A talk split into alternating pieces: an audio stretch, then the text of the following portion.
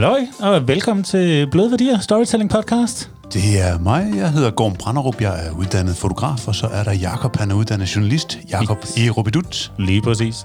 Tilsammen der er vi en lille kommunikationsspæk, som hedder Skæg og Ballade, som øh, lever af at lave øh, kommunikation og storytelling i alle mulige formater. Et af dem, det er podcast. Og øh, podcasten Bløde Værdier er en storytelling podcast, hvor vi snakker med folk, der er enormt dygtige til at fortælle historier, synes vi. Og vi håber, at I... Øh, lytter til det med gavn og glæde og får lyst til at gå ud og fortælle nogle historier selv. Øh, I dag bliver det en mega, mega fedt afsnit. Vi har øh, Christian Feldborg Fuglendorf Ja, bag mikrofonen. Jeg prøver lige at øh, rise op, hvad jeg har fundet på dig, det Christian. er sjældent, folk bruger mit mellemnavn. Ja, du Det er min, det selv, det er min kone. Ja, jeg siger det en gang imellem. Ja, men det skal man også vende Ja, til. ja, ja. Det der Erup, det er også nyt for mig, efter jeg er blevet gift. Men øh, man vender sig til det, synes jeg. Nå, men altså, jeg har læst mig frem til, at du er født 15. november 1982. Ja, Opvokset på Amager. Øh, og så kommer der øh, et, et lille twist i dit liv, øh, omkring at du i en ung alder kommer på specialskole. Og Ja. bliver først diagnostiseret grænsepsykotisk.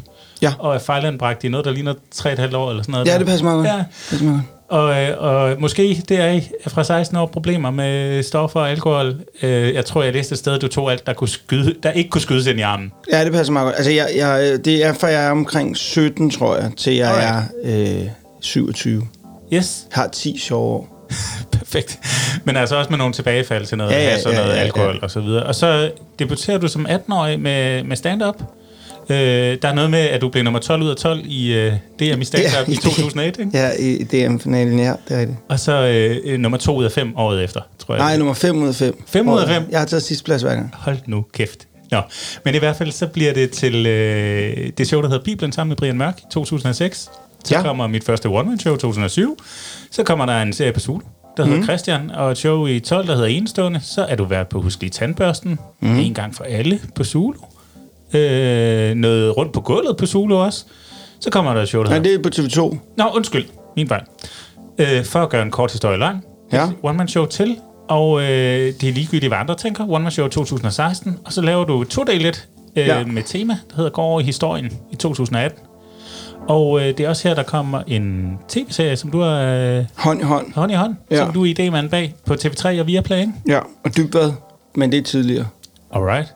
Og øh, i 19, der begynder der noget open mic på Zulu, hvor du er vært. Ja, ja. Øh, Fire programmer. Ja, ja, men bliver sendt live direkte, mens Ja, man ja. følger komikere, der står og giver den gas på scenen med, med øh, ja, af, af, materiale, de afprøver for første gang. Ja, nogle af dem. Der, Ja. der, er også, der var også flere, der kom med gammelt, og, øh, fordi det også lidt der var et udstillingsvindue, tror jeg. Ja. Og det, det, der var plads til det hele. Og så øh, øh, begynder du også på noget, der hedder Stemmernes Tårn. Mm. Øh, øh, først som podcast, så på YouTube, og så senere i 2020, så er det faktisk første sæson, der ruller over skærmen på Zulu også. Ja, det starter faktisk på øh, hvad, øh, hvad hedder det, øh, Radio 24 Det er som rigtigt. et sommerprogram, Det er rigtigt. hvor at jeg... Øh, Det er Torben Sange eller sådan noget. Ja, ja, al, der var alle mulige inde, og flere af dem kender, kendte jeg ikke, men de var søde og rare, og vi spillede øh, Den Røde Boks, Ja, øh, Dungeons and Dragons, og jeg kigger på jer, som om I ved det, men det er fordi, jeg skæg og ligner nogen, der kunne have spillet Dungeons and Dragons på et jeg tidspunkt. er rollespiller selv. Okay, så- okay. øh, så, så vi spillede det, og så da vi skiftede til vores egen podcast, der skulle, skiftede vi så også til 5th edition. Yes. Og det har vi så spillet lige siden. Ja. Spillede faktisk i går. Jeg, jeg, vi lyttede til det på vej herover. Nå, for fanden, Tredje, okay. tredje sæson, jeg har siddet og ventet på. Ja, okay, okay, godt, godt. øh, og, og det næste, der sker, det er i 2021, der har premiere på det show, der hedder Det sjovt, Yes, som ligesom er tilbage til rødderne. helt klassisk stand-up. Helt klassisk stand-up. Men hvor det i hvert fald ikke er temaet, du sælger det på. Klart. Øh, du har også været vært på øh, de show, der hedder Talgave til børn, Comedy 8. Ja. Du har været radiovært på Tjenesten på P3 Gandhi med Daniel ja. Ja. Mandel, og morgenvært på The Voice. Ja, Og så øh, noget af det, vi kommer til at der var det, der hed Manden på gaden. Det vil sige, jeg var, havde lortet jobbet, da jeg var på The Voice. Det var, det var sådan en sådan en job, hvor du fik at vide, hey, kan du ikke gå udenfor og stå i bikini og vaske en bil? Fedt. Og jeg sagde, jeg gider sgu ikke at vaske biler. Nej, så du nøjes med bikini. Yes. Det er vel lækkert. Men, men noget af det, vi kommer til at snakke om, det er, det er din podcast. Ja. Du, øh, du har to, som du er berømt og brygget for. Der er Ja. Hvad så? Ja. Øh, som, har, som kører hver onsdag. Er det ikke Nej, den kører faktisk mandag og torsdag. Nå. To gange om ugen. Så skal du ind og have rettet på din hjemmeside. Ja, det ved jeg godt. Det står faktisk forkert. Men det er fordi, det er, det er en sticker, der er sat på. Så det vil sige, at jeg skal have fat i grafikeren. Ah, Og så, så øh, begynder det at tage tid. at så er det ikke noget, jeg kan lave. Så koster det penge, ja, præcis. Klart. Men, men den har, øh, som, så vidt jeg kunne se, kørt siden august 2017. Øh, Ja, det passer Og der har også så været meget noget live show, og der er også noget, øh, hvor du tager det herind i kælderen på Amager, hvor vi sidder nu. Ja, vi har filmet et, lige da coronaen startede, der lavede jeg to, tre afsnit herindefra. Ja. Øh, og øh, det var meget sjovt at lave, men man kan sige, det var en, en, øh, en anden arbejdsdeling, øh, deling, eller måden at gøre det på, hvor man delte anderledes end at lave hvad så. Og, så jeg opdagede, at det var ikke bare noget, jeg lige kunne gøre. Nej. Øh, og så tænkte jeg, "Jamen, nu laver vi lige et par programmer, så mærker jeg, hvordan det er. Og så har man den erfaring, og så ved jeg, at hvis jeg på et tidspunkt skal gøre det, så skal, jeg, øh, så skal det tænkes lidt mere igennem. Ja. Men det er, konceptet er jo, at du går og taler sammen med folk. Ja. Og siger, gå fornøjelse. Jeg elsker det udtryk, ikke? Ja, altså, god fornøjelse. Det er en, en fortalelse, det kommer af. Ja. Men den er, nogle gange så er det der, man får de allerfedeste udtryk. Ja, ja, ja. Og så er der den podcast, der hedder Stemmernes Tårn, som vi øh, lige berørt før, som Ja. har øh, lige er startet med tredje sæson, som vi optager det her afsnit. Yes. Øh, og kørt siden januar 2019, og før det på Radio 24 som vi Ja. om. Og så havde vi også en sæson på YouTube, Ja, hvor vi lige kørte den ind på YouTube. ja, stykke tid. men folk har sagt, at de gerne vil tilbage på lyd kun, eller Nej, det, det var... Øh, for stort setup måske? nej, man kan sige, når, du, når vi producerer et afsnit til øh, som podcast, mm. så kan det gøres for... Så kan jeg indspille det, der er ikke nogen af dem spillerne, der får nogen penge for det, og så kan man lave et afsnit for øh, 2.000 Ja. ja. kroner eller sådan noget. Hvorimod, når man skal op og lave øh, YouTube, så kan man sige, vi var så heldige, at da vi, da vi satte det på YouTube første gang, der var en, der hed Thomas Glud, som jeg har, en manuskriptforfatter, jeg har skrevet en masse med og sådan noget. Der, det var hans idé, altså, hey, skal I ikke på YouTube med det? Mm. Og så var jeg sådan, "Nå, men det kan vi godt og sådan noget. Jeg købte kamera ind og sådan noget. Han sad og klippede det gratis og lavede grafik til det og sådan noget. Mm. Men, mm, men hvis jeg skulle ud og lave det til YouTube nu, og jeg skal have fat i en mand, der sidder der og så laver det grafiske univers og klipper det, plus en lydmand, så kommer afsnittet meget hurtigt og nærmere op i noget, der ligner en 10-15.000 per afsnit. Ja, og de penge skal jo findes. Så skal de findes et eller andet Ja. sted, og jeg, 2500, men det kan jeg finde i min egen økonomi. Mm. Men, men 10-15.000 per afsnit, det vil sige et sted mellem omkring 45.000 om måneden, 50.000 om måneden, det, har, det kan jeg ikke bare lige finde. Nej. Nej. Men hvis jeg kunne, ville jeg gøre det. Ja. Øh, fordi det er en sjov måde at, at gøre det på, men det at gå tilbage og lave podcasten, har så gjort noget, har så gjort, at vi er kommet tilbage til lidt mere beskrivende univers, hvor hvis du har øh, kamera på, så har man tendens til ligesom at sige, jamen det kan folk jo se. Mm. Og så skal man lige tilbage i at beskrive lidt mere, og derfor har vi også fjernet stort set alle figurer fra bordet, og alt er ligesom blevet fjernet. Vi spiller sådan helt uden særlig mange. Nu er det den gode historie, det handler om. Ja, for, nu, vil- så, for jeg vil ikke sætte brækker på bordet, fordi jeg vil gerne have, at folk... Jeg, jeg, er nødt, jeg er nødt til at forklare dem, hvor folk står i forhold til dem. Ja. Fordi så kan lytteren også bedre forstå det, ikke? Ja, det giver fint mening. Men jeg vil sige, første afsnit, jeg sad selv og hørte det i går og sådan noget. øh, Vi skal lige i gang igen. Der er blevet fandme pjattet meget. Men, Det er øh, også længe siden. Ja, ja, der, men der var kæft, der var blevet pjattet meget. Lige, det er blevet pjattet lige i overkanten til mig selv. Jeg runder lige det her CV af, fordi øh, helt privat, der er du gift med Karina Feldborg. Har været det siden 2015. Hun hedder Fuglendorf også. Fuglendorf, Feldborg og Fuglendorf. Nej. Karina Feldborg Fuglendorf. Det var Og I har øh, Konrad Yes. og Michaela. Ja. Og en fransk bulldog, der hedder Coco. Ja, ja. ja. og jeg kunne også læse, at I øh, bor herude på Amager, i Ja. Niklas Benders gamle hus. ja. Ja, og det er tæt på der, hvor du egentlig er, er, er vokset op. Ja, mine forældre bor på den anden side af gaden, bare fem hus længere ned. Perfekt. Ja. Men øh, det her skal jo faktisk ikke handle så meget om din person. Nu har vi lige fået ridset op, hvem du er. Ja. Det skal handle om storytelling. Og Yes. så plejer jeg lige at give den over til dig, Grom, og sige, øh, i det her univers med øh, gåtur og rollespil og så videre, hvad, hvad er storytelling for dig, hvis vi lige skal prøve at plante nogle hjørneflag? Ja, jamen øh, storytelling som, som uddannet fotograf, så er den jo selvfølgelig meget visuel, og øh, nu løb vi jo nærmest igennem den her hule her af et univers, som øh, består af, jeg ved ikke hvor mange figurer, og ja, det er, jeg, vil, jeg vil egentlig gerne have gået på opdagelse i det, så mine tanker, de ryger egentlig ret hurtigt over på øh, også rollespil, men ikke fordi jeg nogensinde selv har øh, været ude og spille rollespil, men jeg har faktisk været ude og fotografere det på et tidspunkt, hvor jeg var ude i skovene omkring øh, Ry Silkeborg, mm. som er meget kuperet og meget bakket og utrolig smuk. Sådan en tidlig, tidlig morgen, hvor at der stod nogle live-rollespillere på hver side og, og skulle kæmpe.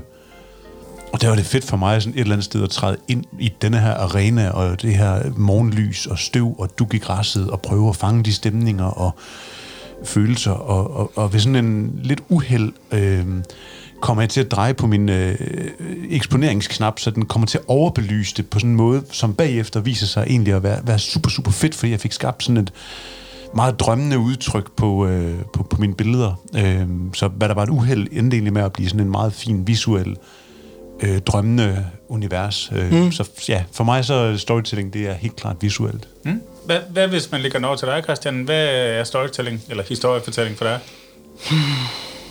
Jamen, altså, jeg, synes, jeg synes, at... Øh, hvad er historie? Historiefortælling for mig er, at det, er, det, ja, det er mange forskellige ting, men, men, men når jeg fortæller en historie, historie på en stand-up scene for eksempel, så, så, så handler det for mig om, at med meget enkle ord, at kunne skabe et billede inde i folks hoved, ja. som, som de... Øh, øh, som vi sammen kan grine af. Og jeg ved, at det, de forestiller sig, ser 100% visuelt anderledes ud, end det, jeg forestiller mig. Ja. Men, men, men og det skal der nem, nemlig være plads, i, plads til, at man forestiller sig, at det er hjemme hos en selv, og man ser sit eget køkken, når jeg snakker om at stå ude i køkkenet.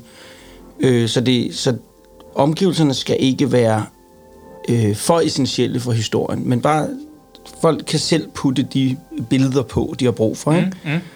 Øhm, ja, det er ligesom, når vi snakkede om figurerne før, du havde fjernet og alt det der, for der skal være plads til... At... Jamen, det var, det er rent, det var fordi, jeg tænkte, det ville hjælpe, ja. tror jeg. Fordi jeg har lagt mærke til, når der kommer figurer på bordet, som så har folk en tendens til at sige, så rykker jeg herover. Hvor at hvis, hvis de visuelt... Nej, det kan de ikke følge med men hvis du ikke har den ting foran dig, og du skal visuelt sidde og tænke det, så vil du sige, jeg prøver at rykke over til muren, sådan til højre for ham. Ja, det giver mening. Så kan folk ligesom, okay, det er der, sådan det ser ud, ikke?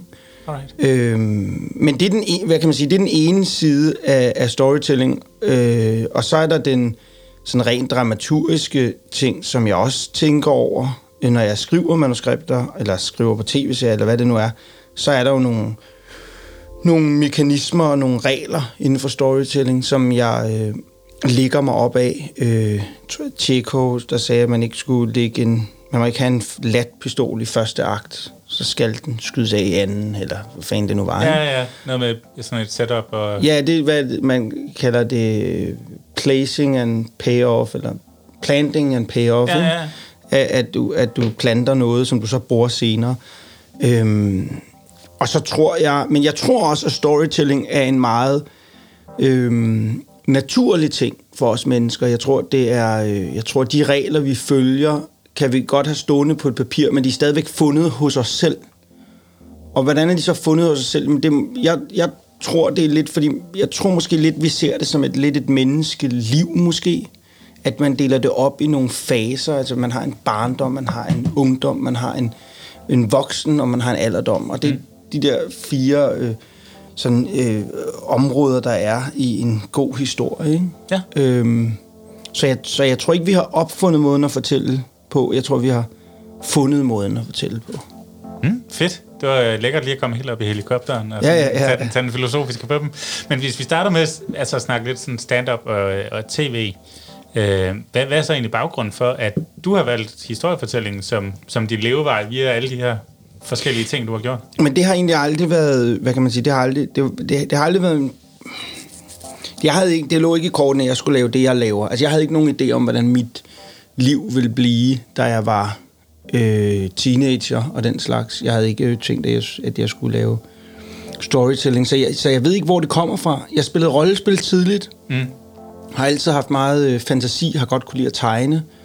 Øh, var tvunget til, fordi jeg var overblind, jeg kunne ikke læse Anders Andblad, så jeg var måske tvunget til, når jeg læste et Anders Andblad, øh, når du ikke kunne læse det, der stod i boblerne, at du skulle skabe din egen historie. Ja. Så du skulle ligesom forestille dig, hvad Anders sagde her, og hvad sagde Joachim von And tilbage, og så du, jeg, skulle, jeg skulle forstå, jeg skulle kun ud fra tegningerne forstå, hvad historien handlede om. Ja. Og det betød så, at jeg tabte nogle nuancer, som jeg ikke forstod, men, men til gengæld tillagde jeg det også nogle nuancer. Der kan komme nogle vilde historier ud af det. Ja, ja, du er sindssygt. Der, der, øh, og jeg har sikkert aldrig læst, jeg har jo været, sikkert været langt fra nogle gange, men, men, men jeg har været tvunget til selv at skabe en historie. Ja. Og det er måske med til, at jeg i dag kan finde på historier. Ikke? Ja. Øhm, men jeg vil sige, at når jeg sidder og skriver øh, på et... Hvad, det, jeg godt kan lide, når jeg skriver på et øh, manuskript, for eksempel, det er, når ting går op i en højere enhed, når der er sådan nogle... Jeg sidder i øjeblikket og skriver på en, en tv-serie, til en, øh, øh, der handler om en, far, der, en mand, der lige er blevet far. Ja. Og øh, der har jeg ligesom valgt fra starten, fordi instruktøren, der, der, der skal lave den, han har ligesom Han var meget glad for Christian TV-serien, og han ville gerne have den humor. Han var meget, amer- den amerikanske humor ville han gerne have. Og jeg kan også rigtig godt lide den. Jeg synes aldrig rigtig, nogen i Danmark sådan rigtig har lykkedes med den humorform. Nej. Og, øh, og jeg er ret stor fan af det, der hedder øh, Arrested Development, der var en gang for mange år siden, mm. og øh, som er sådan en forløber for Modern Family, og jeg ved Det er det med George Michael og alt det der, ikke? jo, jo, jo. Ja. Og, jeg, og, og, og, og sådan, den måde at binde historier sammen på, synes jeg er super interessant. Jeg kan godt lide, at der er noget, der bliver vist i første afsnit, som har en konsekvens i tredje afsnit, som fører til et problem i 8. afsnit. Ikke? Ja, ja, ja, klart. Og det er nok matematikken, jeg godt kan lide der. Jeg kan godt lide, at Nå, men hvis jeg sætter det der i gang der, hvis jeg kan gribe den her. Og ja. det, jeg så elsker allerhøjest, det er, hvis jeg har sat en ting i gang, så øh, når det lige pludselig falder sammen med noget andet, man har sat i gang, noget, man ikke havde forestillet sig, mm. så, så får man det der lille kort øjeblik af sådan et, yes, nu for helvede mand, fuck det er fedt. Og jeg ringer til min kone og fortæller det, og hun øh, forstår det ikke, og jeg kan slet ikke se det. Sådan rendyrket storytelling lykke øjeblik. Ja, ja, det kan hun ikke. Det, kan hun, det er hun ligeglad med. Det forstår hun ikke. Men så kan jeg godt snakke med mine kollegaer om det, og, sådan noget, og, og så kan man godt, de kan jo godt se, hvad det er, hvorfor det er fedt. Ikke? Ja. Og på samme måde er det med en stand-up joke. Hvis jeg har, hvis jeg har en, en, en, øh, en idé til en joke, jeg havde sådan en, en gammel idé, der handlede om, at, at sædceller, at mænd identificerer sig med sædceller, og kvinder identificerer sig selv med ægget. Mm. Og det var sådan en sådan strøtanke, og så når jeg, jo mere jeg tænker over det, tænker okay, jamen det er jo rigtigt, når mænd kæmper mod andre, vi skal først i mål, og konkurrenceelementet, hvem er så stærkest? Så, okay, det passer egentlig meget godt. Og, og piger vil ligesom, der manden skal gøre kur til hende og sidde og vente, og det er lidt ligesom et æg og sådan. Når man så opdager det der, det begynder at give mening, mm. og man kan fortælle det som en joke, og folk griner af det, så er det, det er også en fed følelse. Det behøver ikke at være rigtigt, det behøver bare at være, hvad hvis det var sådan her? Ja. Det kan jeg godt lide. Fedt. Øh, Hvad, hvad, hvis vi nu ramsede jeg lige øh, CV'et op her. Hvad, hvad vil du sige er den vigtigste historie, du har fortalt? Ja, hvad er den vigtigste historie, jeg har fortalt? Øhm, Du har både været omkring historie og øh, med helt basalt øh, sådan basic go-ture med folk, hvor du har snakket med dem og så videre. Jamen, jeg ved, jeg, jeg, der er ikke sådan noget, der springer... i- Der er ikke noget, der er vigtigere... Der er ikke noget, jeg sådan tænker, oh, det er det vigtigste, men jeg har, jeg har haft samtaler i, i Hvad så podcasten, hvor at nogen har fortalt mig noget, som jeg sidenhen har tænkt meget over, eller det er poppet op i nogle situationer. Kan du give Øh, eksempler på, hvad det, Det, det kan være øh, Hilda Haik. Jeg sagde til Hilda Haik, at jeg glæder mig til at blive gammel, fordi det virkede som om, der var sådan ro over at blive ældre. Og hun sagde, men prøv, hvis du har krudt i røven nu, så slutter det ikke, når du bliver gammel. Og som jeg så har tolket videre på, jo må betyde, at man er nødt til at acceptere det, man er nu, og lade være med at sidde og vente på, at det bliver bedre en dag. Mm. Fordi det ændrer sig ikke. Og øh, sådan, nogle tager, sådan noget tager jeg ind og går og tænker over. Mikkel Lomborg fortalte også om, fordi der var en, jeg spurgte ham, om han ikke blev irriteret, hvis han sad der og skulle skrive autografer eller sådan noget til børn, og der så var et barn, der maste sig op igennem mm. og prøvede at komme først, og man så ikke blev sådan irriteret på forældrene, og så siger han, nej, han, han sørgede for bare, at det barn fik ekstra meget kærlighed, fordi det havde brug for det. Så, det, så det er sådan nogle små, små ting, som sådan har bidt sig fast, og man sådan efterfølgende har, øh, har tænkt over. Ja. Øh, Han er en god mand. Han er jo et uh, protektor for skæg og ballade. Nå, for fanden. Okay, okay. Ja, ja. det er godt. Nu tager vi lige et stykke med Aarhus, så kan du også lige få hørt vores uh, lækre uh, jingles af Henrik Palke Møller.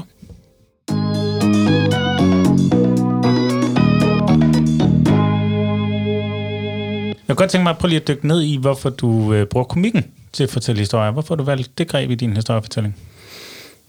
Men jeg tror, komik er øh, noget, der... Øh, man siger, at mange komikere skal, man skal have en eller anden, øh, et eller andet bagage med, for mm. at blive en god stand-up-komiker.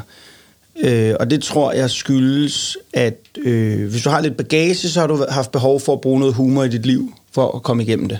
Ah, klart. Som, altså en eller anden proces for at bearbejde. nogle eller- gange bearbejde, nogle gange holde noget ud på afstand, nogle gange griner noget, så det ikke har så meget magt over dig. Alle, alle Ja. ja. mulige facetter.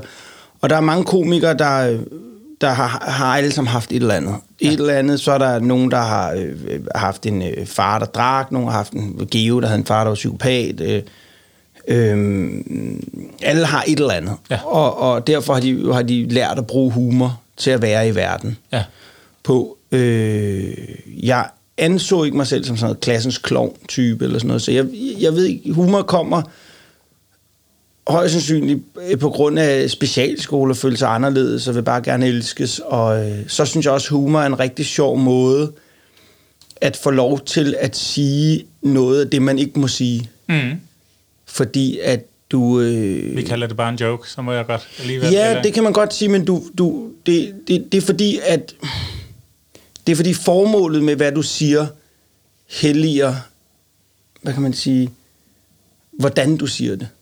Ja. Altså, ja, hvis, hvis dit formål, dit øverste, øverste formål er at få folk til at grine af noget absurd eller noget forfærdeligt, så må det anses som noget, så er det godt.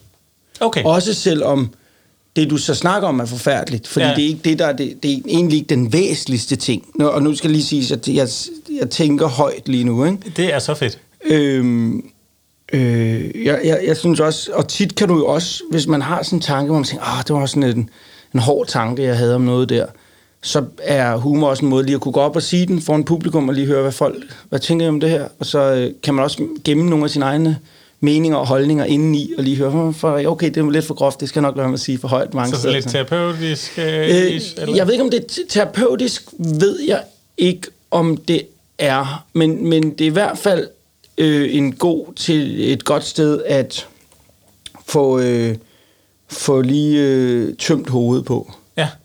Øh, og så er og så er grinet en måde ligesom at, øh, at være i det på. Ikke? Ja. Tror Men så, du arbejder jo forskelligt, når du laver dine shows. Altså, øh, noget er meget tematisk, for eksempel det her går over i historien, hvor det mm. er historie, der er tema, og vi kom, bliver simpelthen ført, hjulpet igennem historien øh, på en Ja. humoristisk fasong. Og så har du valgt øh, de seneste shows helt tilbage til en mikrofon og en joke, ikke? Jo, det næste show. Ja, det næste. Ja, ja, ja. Øh, hvad betyder det for dig at have et, sådan et dogme, når du bygger dit shows op? Er det så nemmere at finde på historien, eller hvad, hvad bruger du det til? Jamen, jeg, jeg, jeg tror, det var, et- det var, historisk showet var et show, der var inde i mig, der bare skulle ud. Og det skulle overstås, og det skulle laves. Det er noget, en drøm, jeg har haft i, havde haft i... Siden vi lavede Bibelshowet, Ja. var det en, en tanke. Jeg godt tænke mig at lave et show om verdenshistorien. Og det var sådan et show, der bare det skulle laves, og jeg skulle prøve, hvordan det er. Og jeg, jeg, da jeg lavede Bibelshowet, havde jeg jo et, et ret tungt tema på, og det gik ret godt. Og så vil jeg sige, enestående og det ligegyldige, hvad andre tænker, for at gøre en kort historie lang, var alle sammen historier eller shows, der byggede på ting, jeg gik og tænkte over lige nu og her. Mm. Altså sådan, øh, øh, jeg tror enestående handlede om, at, at, at vi alle sammen jagter at være enestående, jeg vil egentlig bare gerne passe ind. Ja. Øh, og det ligegyldige, hvad andre tænker, det, handlede, øh, det ligegyldige, hvad andre tænker ikke. Det handlede mere om det der, at retten til at få lov til at tænke højt. Ja. Øhm, og for at gøre en kort historie lang, handlede om jagten på at det lykkelige liv. Og Okay. okay. opdage, man, hvis man jager... Men der er ikke nogen grund til at jage lykken, fordi du er nødt til... at- Der er ikke, du får ikke en ny brik til puslespillet, der du kan ligge... Det, det, lykken findes ikke uden for dig selv. Den, den, du har det hele. Okay, Det var ja, det, ja, ikke? Øhm, og så øh, kom historieshowet, fordi så skulle jeg lave det der. Jeg vil gerne lave det der ud. Og det, jeg vil bare, hvorfor jeg vil gerne tilbage til det andet? Det er fordi, at nu føler jeg lidt, at jeg har fortalt nogle ting og snakket om nogle forskellige ting, og nu synes jeg bare, det kunne være sjovt at gå tilbage til det, hvor at jeg snakker ud fra, hvor jeg er lige nu. Og det er, det er lidt ligesom enestående, og det er ligegyldigt, hvad andre tænker, og, og øhm, for at gøre en kort historie lang. Det er, det er tilbage til den type. Ja. Og så mit første one-man-show, som bare var, øh, hvad jeg havde af materiale på det Fede tidspunkt. ikke? jokes. Ja, jeg ved sgu ikke, jeg så det igennem for et stykke tid siden, fordi jeg skulle finde nogle klip. Det er, det er ikke så godt. Er det, er det ikke altid sådan, når man vender tilbage til noget? Jo, men det, det er fordi, hver gang jeg møder, der er så mange, der siger til mig, "Men dengang, der var du sjov, det der var det sjov. Og man er sådan lidt, nej, gå tilbage og se det. Du var skæv, da du så det. og derfor er det ret sjovt. Jeg er sikker på, at jeg også ville grine lidt, hvis jeg var skæv, men jeg, jeg, jeg det er ikke så godt.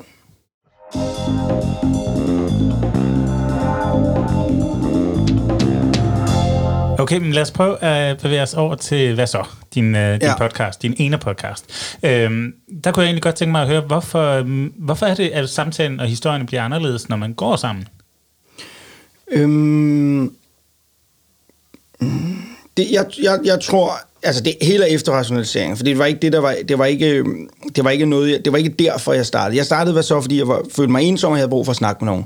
Okay. Jeg havde brug for at snakke med andre mennesker, og jeg havde brug for at have en undskyldning for at kunne ringe op til Eske Villerslev og sige, vil du ikke bruge halvanden time sammen med mig? Fedt. Og, det, og jeg var ligesom et sted, hvor der, en del vidste, hvem jeg var, og, og, og, øh, og så det var, det var lidt lettere at, at, at komme i gang og sådan noget. Og der podcast var ikke rigtig slået igennem heri. Der var ikke rigtig, der var lavet nogle få podcasts. Du var ret tidligt ude. Ja, der var ikke så mange, vel?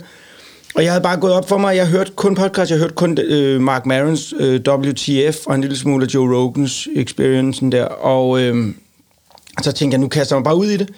Og det jeg så fandt ud af, når man går, er, at i det du ikke kigger hinanden i øjnene, som vi, vi gør nu, nu sidder vi tre mennesker og kigger på hinanden i øjnene, så, så man er meget selvbevidst, og man, eller jeg er, bliver selvbevidst, og jeg, jeg i, I sidder både og hører, hvad jeg siger, men I læser også mit ansigt samtidig, mm. og man fortæller en masse af ting med sit ansigt. Ja. Altså, dit ansigt fortæller mere end din mund, og i kan se, hvis jeg lyver, I kan se, hvis jeg, øh, hvis jeg øh, ikke kan lide et spørgsmål. Øh, og det, jeg lagde mærke til, når man gik ved siden af hinanden, det er, at vi, man kigger ikke på hinanden. Så det vil sige, hvis jeg stiller et, et spørgsmål, vedkommende ikke bryder sig om, så opdager jeg ikke, at det spørgsmål var over stregen, eller vedkommende ikke har lyst til det. Vedkommende kan se, at jeg ikke kigger på dem, så de ved, at de, den, det øjeblik af vemmelse, der lige røg hen over deres ansigt, det så jeg ikke. Mm. Og de kan faktisk selv redde situationen nu og føre samtalen et andet sted hen. Wow. Øhm, ja. så, så, så på en eller anden måde føler jeg, at jeg giver den, jeg går med, retten til selv at bestemme over sin egen historie. Ja. Øhm, det, er den, det er den ene ting. Og så den anden ting er, at jeg synes, når man nu har siddet i en bil i mit liv, så ufattelig mange gange med en komikerkollega ved siden af mig, og vi har haft rigtig mange gode snakke. Mm. Og den første turen år bruger man lige på øh, øh, bagtale hele branchen, og sige, han er ikke sjov, han har aldrig været der, sådan noget, hvorfor fortsætter hende der, og sådan noget. Mm. Og så på hjemmeturen, så kan man sidde og snakke, ah, men den der joke, der, den kunne jeg godt lide. Altså, hvad det nu er, man gør, ikke? Men, men samtalen flyder bare meget, og, og det tror jeg kan handle om, at du også hele tiden, dit ind, indtrykkene ændrer sig hele tiden. Du får hele tiden det, ja, det er en vej, og ja, det er nogle marker, men det, det ændrer sig hele tiden. Og sådan ja. synes jeg også, det er, når man går. Når, når omgivelserne ændrer sig, så, øh, så ændrer samtalen sig også. Altså, det, det, det, jeg kan huske for eksempel et, et, et, et øjeblik, hvor jeg gik med... Øh, øh, hvad fanden er det, nogen hedder? Nå, men jeg gik med en, en skuespillerinde. Ja. En, øh, en øh, midalderne skuespillerinde, tror jeg. Nej, det, jeg ved ikke, hvor gammel hun er. Men vi gik, og hun fortalte om sådan noget med en, en der havde forsøgt at voldtage hende, husker jeg det som. Men vi gik ud på en motorvej samtidig, så der bragede bare biler forbi, og jeg vidste, at den her del af optagelsen var her dårlig. Ja. Men det var et super tungt emne. Ja. Og øh, det i sig selv var bare komisk på en eller anden måde, og det, var, det, det passede ikke sammen. Og, så det er blevet lidt mere, jeg er meget bevidst om, når jeg går nu, at jeg lige tænker over, hvornår jeg stiller et spørgsmål. Fordi hvis jeg kan se, at åh, vi kommer op til en stor vej nu, så vi kan nok ikke nu, skal det, nu er jeg skiftet sådan noget udstyr, så vi faktisk godt kan gå på en motorvej og snakke sammen, uden ja. det generer. Men dengang gjorde det, at jeg tænkte lidt mere over, hvornår jeg stillede de der spørgsmål. Øh. Men det kan jo også blive en driver. Altså nu, tidligere i dag har vi været ude og interviewe Michael Bertelsen, som ja. du gik en, en maraton med nærmest. Mm. Knap fire timer, tror jeg, vi ja. nåede op på. Og der, øh, nu siger jeg det, fordi nu taler vi også Michael om det, han taler om den, den gule hvad er det nu for en blomst? Anemone. Det er gule anemone, ja. som gror der, hvor I går. Det han, ja, han mener faktisk, han har ret. Ja. Han mener faktisk, det var sådan en. Bevares, men, men altså bare det, at de der gule blomster dukker frem, han har en mening. Du øh, tror på ham. Senere han viser det sig, øh, at, at han, nok, det, ikke han har nok ikke har ret. Ja. Og han lider et statustab i en situation, der helt tydeligt er en magtkamp det er bare en super men, fed driver for den samtale. Ja, ja, men det, men det er så absurd en magtkamp, fordi at jeg, jeg synes, øh, det er, et af de, øh, det er en af de bedste Vasor, det er et af de bedste Vasor-afsnit. Ja, kæmpe anbefaling herfra. Og, og det, altså, det er også blevet hentet snart 80.000 gange, og det er det længste afsnit by far, og Ja, magtkampen, der var i starten, den er, var jo de der tre kvarter, indtil det der sker. Ja. Øhm, og det er sådan en mærkelig, det er sådan en mærkelig magtkamp, fordi jeg går og så smågriner lidt hele vejen. Øh, fordi han har jo ret i nogle af sine betragtninger. Ja. Og det har han jo uden tvivl. Selvfølgelig er der et element af dogenskab fra min side. Øh, jeg ikke at forberede mig. Ja. Og, jeg, og jeg er sikker på, at jeg kunne få... Øh, jeg har da været, haft været så afsnit, hvor jeg tænker, ah, den kunne jeg nok have fået mere ud af, hvis jeg lige havde læst lidt mere op på vedkommende.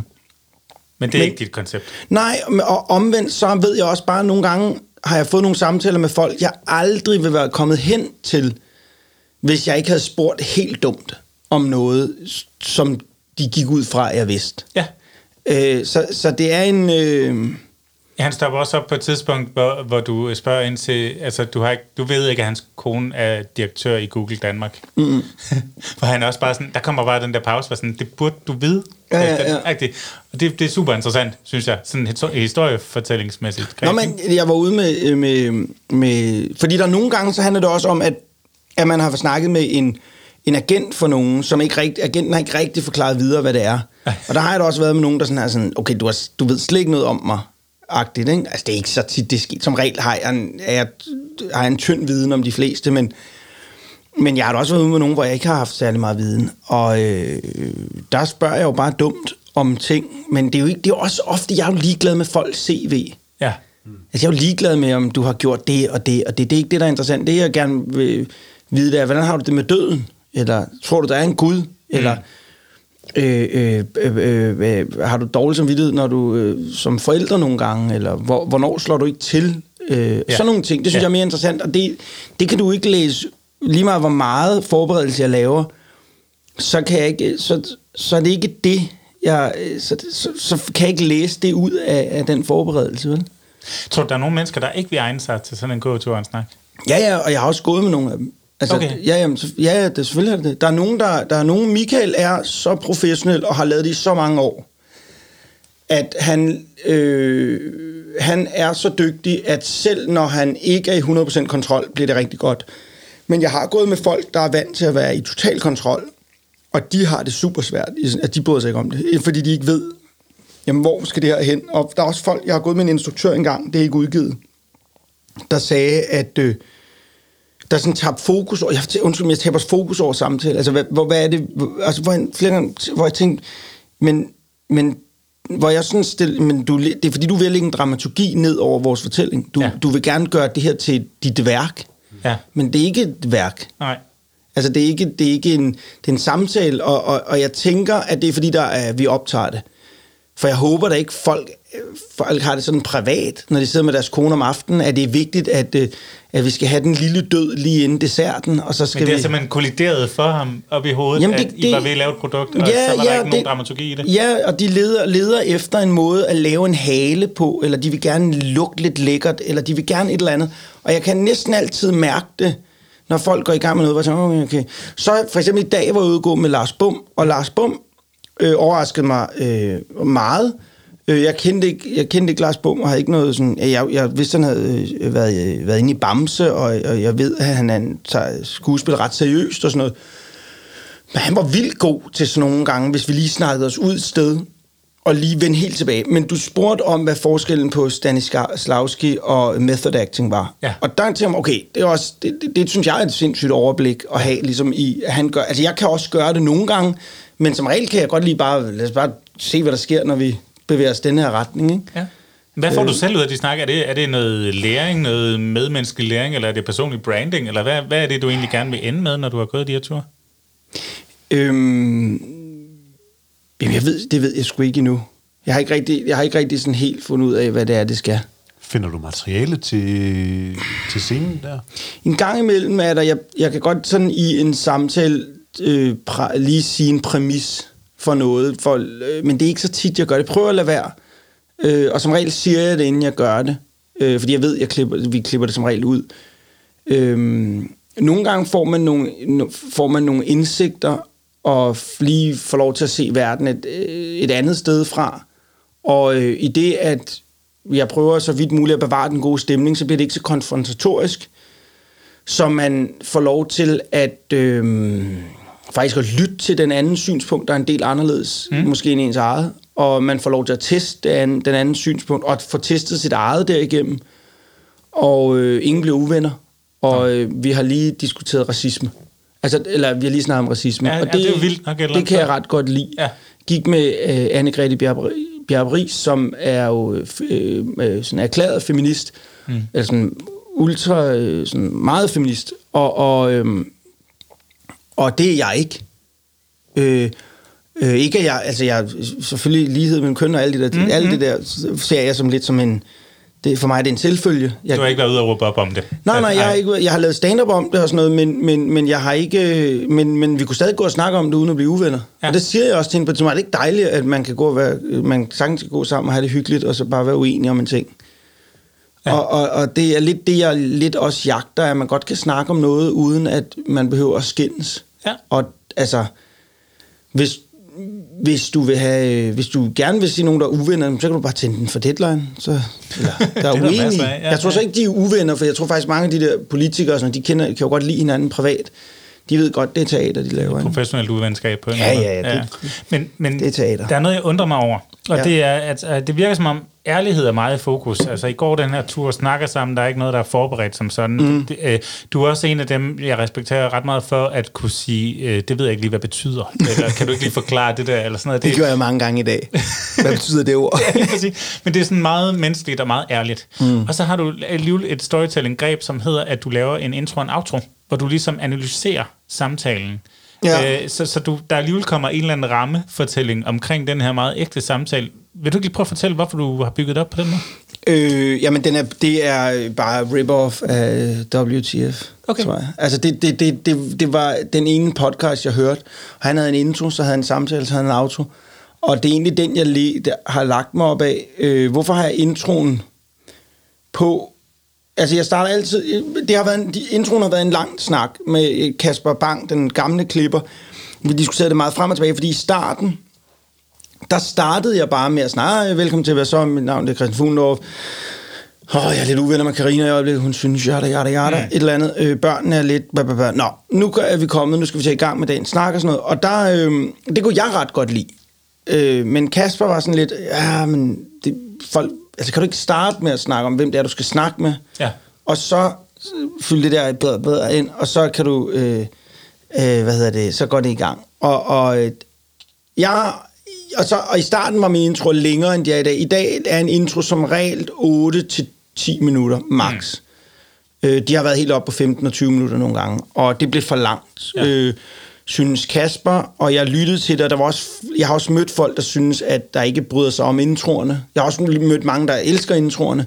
Og så har jeg ligesom sagt, okay, men så gør vi det halvt. Så, så, så jeg prøver altid at have et eller andet for med for mit privatliv, øh, som at fortælle, hvis jeg har fortalt om, at jeg sidder og skriver på de her manuskripter, så føler jeg lidt, at næste gang jeg snakker, så kan det godt være, "Nå, men nu har jeg afleveret nogle af dem, og han var faktisk rigtig glad. Og, så der er en lille, lille historie om mit eget liv. En øh, ærlighedscliffhanger på en eller anden måde. Ja, og så er der nogle gange, jeg er nedtrykt, så er der nogle gange, jeg er i godt humør. Jeg har ligesom laver den lige pludseligt. Altså, det er aldrig sådan, at jeg tænker, hvad skal introen handle om? Lige pludselig siger Karina til mig, hey, skal du ikke lave intro til i morgen? Nå ja, for fanden, det skal jeg også. Øh, jo, det gør jeg lige ud at gøre. Og ofte sidder jeg med min telefon sådan her ude på terrassen og fortæller den ind i mikrofon. Altså, det er helt åndssvagt, fordi vi har meget god lyd på selve podcasten, men introen er som regel, de er lavet med den lydudstyr, der lige er i nærheden. ikke? Ja, ja. Øhm, og så, ja, så dropboxer jeg dem op. Ja. Og det er det. Og jeg, nogle gange laver jeg et par forsøg. Ja. Fordi nogle gange så får jeg lavet nogle introer, der er sådan helt, helt i skoven. Fordi jeg fortalte mig, jeg fik lavet en, hvor jeg lige pludselig ah, begyndte at snakke om det der Black Lives Matter, og lige pludselig så kiggede jeg på den, så jeg snakkede i 15 minutter, og bare vendt og drejede ting, og det gik op for mig, men øh, du skal til at lægge den over til Altså, det, det, du har sat folk i et helt forkert stemning lige inden de Vi nævner det slet ikke i den her podcast. Den er en, en måned gammel, så det, det er helt ånds. Det har ikke noget med Ja. hinanden at gøre. Så, så, den, så kommer man tilbage og laver den om. Alright. Så det, det har egentlig ikke som sådan noget altså, at at gøre med podcasten. Det er udelukkende et format, du har fundet et andet sted, så tænkte vil du lægge dig op af det? ikke Jamen, noget- det var fordi, det var den podcast, jeg var inspireret af. Det er ikke, ja. Jeg har ikke siddet og tænkt over, hvordan det skulle pakkes, hvordan, hvordan samtidig. Fordi man kunne sagtens starte, hvad så, uden intro, og bare starte direkte Ja. på. Øh, og det har jeg også tænkt på nogle gange. Men, men jeg kan meget godt lide den der intro, for den giver mig en mulighed for at kunne være en lille smule aktuel i forhold til, hvad der lige rører sig her og nu. Ja. Og forklare, hvorfor vi ikke er aktuelle i selve podcasten. Ja, ja, klar. Øh, fordi at, at der kom et afsnit op af hvad så, hvor coronaen var kommet, men vi nævnte det ikke med et ord i podcasten, fordi afsnittet var en måned, afsnittet var indspillet en måned før. Mm. Så, så det- du får noget aktualitet puttet ind Ja, den man får noget aktualitet puttet ind, og så er det også der, hvor hvis du skal have øh, sponsoreret samarbejde, så skal det også ligge der. Ja. Fordi at jeg vil ikke have det ligger i samtalen. Jeg vil synes, det var super ubehageligt at gå med Michael og lige pludselig, lige et øjeblik, jeg skal lige, øh, vent, nu kommer den her, sådan her. Ja. sponsoreret indhold. Øh, Nico Rette laver en sådan en, hvor du kan... Altså, det vil bare... Det Jeg er vil, glad for, at vi fik den lyd med. Altså. Ja, jeg, jeg har også siddet og ventet på den. Den klassiske lyd. Den er der tit. Men, men prøv lige, hvis, vi- hvis vi lige hænger fast i det der med at være ægte og være ærlig, øh, har du oplevet nogen ulemper ved, at du bliver så menneskelig og så meget uden filter? Øhm, jamen, jeg tænker over det en gang imellem. Jeg har grædt en gang i en intro. Okay. Altså, hvor jeg fik lige choket op over, at jeg kom til for tidligt at snakke om tilbagefald. Og, eller jeg kom nævnte det, og så kunne jeg bare mærke, mens jeg var i gang med at sige det, at det var jeg slet ikke parat til at snakke med nogen om. Og så s- sagde jeg, jeg tror lige, jeg slukker. Klik. Og, øhm, og så startede jeg den op igen, og så efter en, øh, 20 minutter, hvor jeg lige snakkede med min kone om det og sådan noget. Og øh, der tænker jeg tilbage nogle gange på, at, øh, at øh, det var meget at give af sig selv, og nu er jeg ham, der har siddet grædt foran en mikrofon, og er mm. lidt ligesom en vlogger, der sidder og er ked af det over et eller andet. Øh, Oh, Filausen. Ja, et eller andet, ikke? Ja. Og, og, øhm, men jeg har så... Og så er den, er den anden ulempe ved det er, at jeg kan aldrig lege med, hvem jeg er. Nej, det er selvfølgelig rigtigt. Altså, det er en, en, når jeg går på scenen nu, dem, der har hørt min podcast, eller hørt den kontinuerligt, de ved, hvem jeg er. Ja. Og, og det vil sige, jeg har ikke særlig meget... Min, min, min, der er ikke, jeg kan ikke være den mystiske kunstner mere, der er sådan, åh, han er sådan, har du hørt det? Han, han sover altid i en dyne lavet af øh, sølvpapir, og øh, så har han en abe, der bor i et skab. Altså, du har, ikke, du har ikke mulighederne for at gøre det. Men jeg synes stadigvæk, at fordelene ved, at, at du er meget ærlig, er, at eller du i hvert fald er så ærlig, som du nu øh, føler, du øh, kan tillade dig at være, uden at træde på nogen, så øh, øh, det synes jeg bringer også en fordel. Det, Ja. det, det har også nogle fordele, og, Ja. og, øh, og det, ja, ja det, det, det har også nogle fordele. Og hvad de fordele er, det ved jeg ikke. Men, men jo, jo, hvis jeg møder nogen, der hørt min podcast, og der kommer hen til mig på gaden, så snakker de altid til mig, som om de har kendt mig i lang tid. Og Ja. nu har jeg vendet mig til, at det er sådan, folk snakker til mig, og så nu snakker jeg også til dem, som om vi har kendt. Altså, så siger han, jeg har hørt din podcast, det er godt og sådan noget. Så, Hvordan går det med Karina? Ja, med Karina, hun er... Altså, altså jeg, det er jo, ja, jeg snakker bare. Så samtalen starter et andet sted, Ja, ja, fordi den- du har givet så meget af dig selv på Ja, ja, de ved mange ting. Nå, har din mor for det okay? Ja, han har det fint. Hvordan er det så at være sådan sit eget produkt på den måde og se sig selv? Altså, hvor meget kan du nogle gange trække ud i helikopteren og kigge ned på dig selv og det, du giver af dig selv? Øhm, jeg ved, jeg, jeg tror, at fremtiden er, at hvis du vil lave det, jeg laver, bliver du et produkt. Øh, jeg tror, at øh, om jeg kan komme ud og kigge ned på mig selv, jamen i korte øjeblikke har man da, øh, kan man da godt lige... Øh, jamen, ja, den, er fandme, jamen, den er fandme svær, fordi at jeg er meget mere kritisk, over- altså jeg, har en, jeg, jeg er meget mere kritisk over for mig selv, end nogle andre mennesker er, og jeg... Øh, Altså, jeg, jeg kan så ud nogle gange og tænke, "Nå, det er måske er det bare lige meget, og jeg sælger nok ikke billetter, og det er også ligegyldigt, og hvem fanden gider også gå ind og se mig, og jeg er bare sådan en, der provokerer, og jeg, så får jeg sådan, det, det er ofte det, jeg ser. Det er sjældent, jeg trækker ud og tænker, hey, det ser godt ud, det jeg ser. Øhm, I forhold, hvis jeg kigger på mit arbejdsliv, familieliv, der, altså jeg, jeg snakkede med min kone om det i går, jeg har ikke lyst til at være noget andet sted. Jeg føler, Altså, der føler jeg ikke, jeg kunne ønske mig noget bedre. Øh, det passer godt til mit temperament og hvem jeg er og sådan noget. Øh, så der kan jeg godt zone ud og være tilfreds. Øh, mit, men sådan med mit arbejde, og jeg ved det sgu ikke. Jeg har ikke sådan... Jeg ved, jeg er for kritisk. Men jeg har heller ikke lyst til hele tiden at gøre det, fordi folk ender bare med at sige, du taler ned om dig selv. Det er ikke særlig charmerende.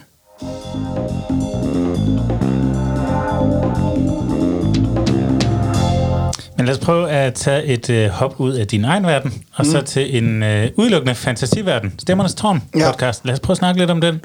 Fordi at det er jo også storytelling, kan man sige, men det er på et lidt andet niveau. Jeg kunne godt tænke mig at prøve at høre, hvad er det ved øh, rollespil og den type fortælling, der, der ligesom fanger dig og har, har gjort det i hvad, 20 år eller mere? Altså, jeg har jo holdt en lang pause. Jeg spillede jo fra jeg var de der øh, 10, ja, 10-11 år, frem til jeg var 15, 16, hvis 15 år, 16 år. Ja. Øh, og øh, så holdt jeg pause, så spillede jeg jo først igen mange, mange år efter, øh, da vi lavede det på Radio 24 Ja. Øhm, jeg var ikke Dungeon Master dengang, det er jeg blevet nu. Øh, øh, jeg tror, at det, der tiltaler mig med rollespil, er, at det er så tæt på at sidde og skrive manuskripter. Ah, Det er bare lettere, ja. fordi du behøver ikke at finde på replikkerne. Ja, det gør de det, spillere det for finder dig. spillerne selv for. Ja, ja, klar. Og, og, øh, men det er de samme, prøv at, det er den samme dramaturgiske fortælling, og mm. det, er den, det, er de, det er de samme regler, det er, det er de samme ting, at, at det er grundlæggende det samme. Jeg tror også, hvis du tager til USA nu og snakker med, hvem der sidder manuskriptforfattere derovre, altså du vil, man bliver overrasket over, hvor mange der spiller rollespil. Mm. Altså der er rigtig mange, der spiller Dungeons Dragons. Det er også, lige nu er det jo en kæmpe, altså det er jo skudt helt af over i USA. Der, Ja, de der critical role-folk er jo nærmest en rockstjerner, altså. Ja, ja, de er jo, jamen, de er jo helt, det er jo helt sindssygt, det de har bedrevet. Og, og øh, jeg tror, at grunden til at kaste mig ud i det, var også fordi, at jeg kunne godt, jeg kan godt lide rollespil. Mm. Og, øhm, og jeg har altid godt vil spille det. Jeg har faktisk haft tanken før om, kan jeg vide, man kunne optage det og sådan noget. Øh, men det var ligesom at finde en undskyldning for at få lov til at gøre det igen. Men jeg... Og så stødte jeg på en artikel på et tidspunkt, hvor der stod, at Wizards of the Coast, der laver udgiver Dungeons Dragons, de havde haft det bedste år, salgsår i 25 år. Wow. Og så tænkte jeg, okay, det er ret sindssygt det her. Så ringede jeg ind til Farve Cigar, og så spurgte jeg, ja, jeg ved godt, det er et helt sindssygt spørgsmål. Er jeres salg af rollespilsudstyr steget? Og så sagde han, det er meget mellem os, øh, og så sagde han et tal, og det var steget. Okay.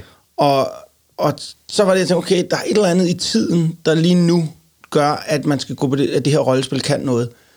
Og så begynder man jo at sidde, så går jeg jo ligesom i gang, men samtidig bliver jeg stadig ved med at analysere videre på, hvorfor er det, det er. Og så tænker man, okay, øh, øh Ringnes Ringens Herre kom tilbage, da jeg startede med stand-up, hvis den, da den kom, den vil være den omkring 20 år gammel nu, den film. Øh, Game of Thrones været der, så kom Stranger Things, som også satte Dungeons Dragons på hylden igen. Okay, og de mænd, drenge, der sidder og spillede, de er jo ved at være voksne nu, og de får børn, så det vil sige, de søger jo tilbage til, hvad der gjorde dem glade, da de var børn. Det er nostalgi. Mm.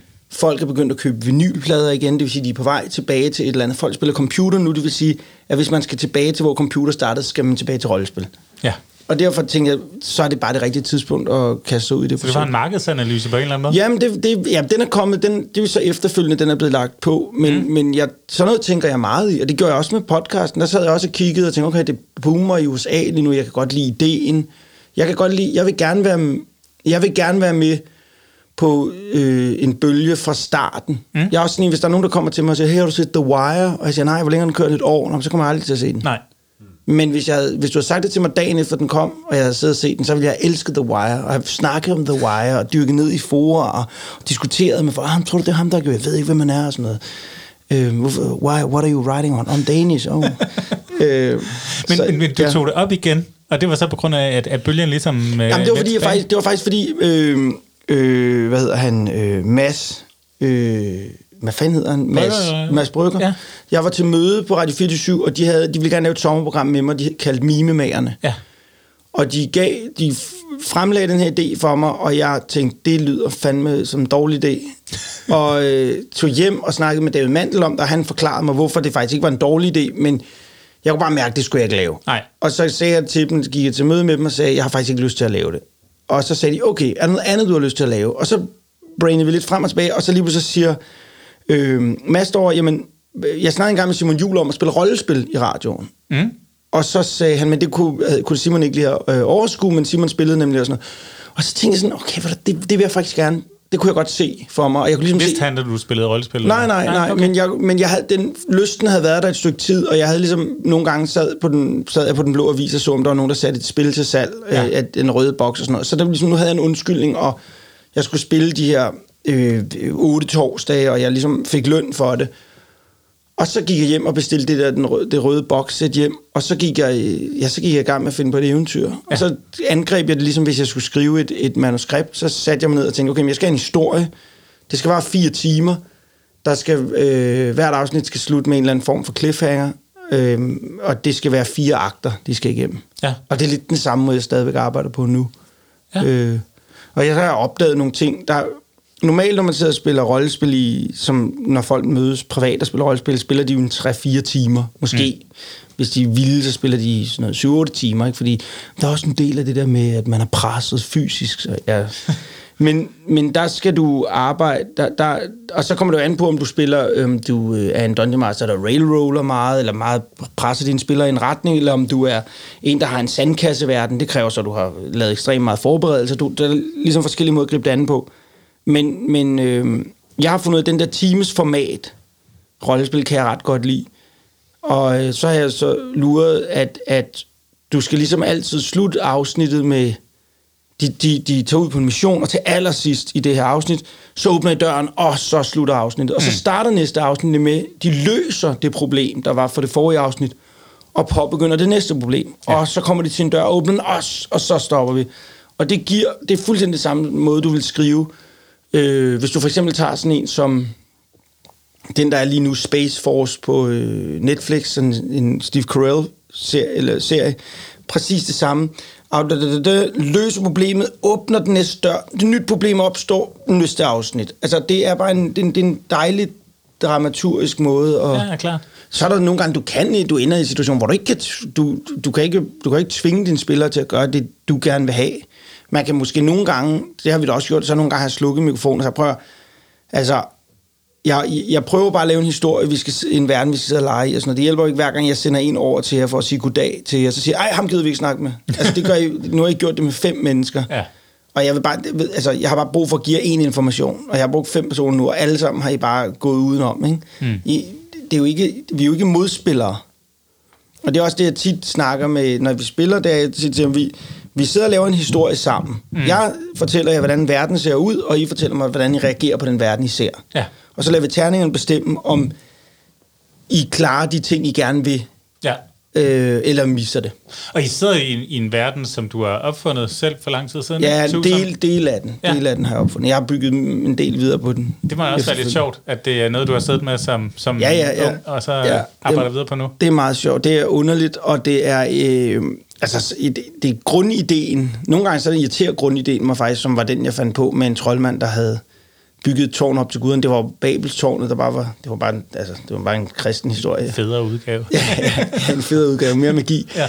Øh, men, men øh, så har jeg, ja, nu bygger jeg videre på den. Jeg sad så sent som i går, og ja, vi har spillet jo, og øh, så sad jeg om aftenen, da familien var gået i seng og skrev på, fordi Sula har købt en sæson mere af Stemmernes Tårn, og øh, Fedt. den, den sad jeg i gang med at udvikle, den historie. Og ja. i går havde jeg lige sådan et breakthrough.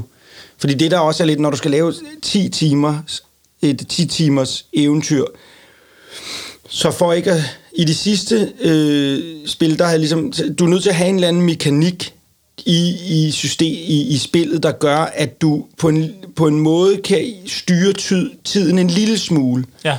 Fordi ellers, så, så hvis, de, hey, hvis de starter med at vinde den første brik, og så er, Nå, vi er ved bossen, sådan der, det var det afsnit, Ja. og de går hen på noget af det andet, det er noget lort, så du er nødt til at finde en måde, nogle mekanikker, der gør, at noget først begynder at virke efter, øh, de har spillet tre timer, Ja. eller fire timer, og sådan noget. Og det, det er sådan noget, jeg synes er sjovt at sidde og finde på. Mm. Og nu er du i en position, hvor du rent faktisk bliver hyldet af en hel subkultur, øh, ja. For at have bragt Dungeons and Dragons på fjernsynet. Altså, Ja, det er lidt spøjt. Ja, hvordan har du det med det? Jamen, jeg, jeg er jo ikke rigtig... Det, det, er lidt, det er lidt sjove er, at jeg er en del af sådan noget øh, pen and paper forum, er jeg blevet, hvor jeg, jeg skriver ikke noget, jeg læser bare lidt en gang imellem. Og så, øh, jeg, ved, jeg, jeg, øh, jeg har jo ikke været med til noget. Altså, jeg har ikke været ude der, der bliver holdt de der festival, rollespilsfestivaler og sådan noget. Og jeg, der, jeg har jo haft kollegaer, der har lavet sådan noget her før. Altså, Mads Brynum har jo lavet øh, en del, så, og Niels Forsberg, og de har jo flere af dem har jo lavet mm. øh, nogle rollespilsting, live shows og sådan noget. Øh, jeg er bare kommet lidt ind fra sidelinjen, ser det som nogle gange, og jeg prøver så vidt muligt, at øh, jeg læser, når, hvis folk skriver noget pænt, og øh, jeg læser, men folk skriver generelt kun pæne ting. Jeg får meget lidt had, men der, der, der, det tror jeg foregår mere over i nogle forumer. Jeg er ikke med.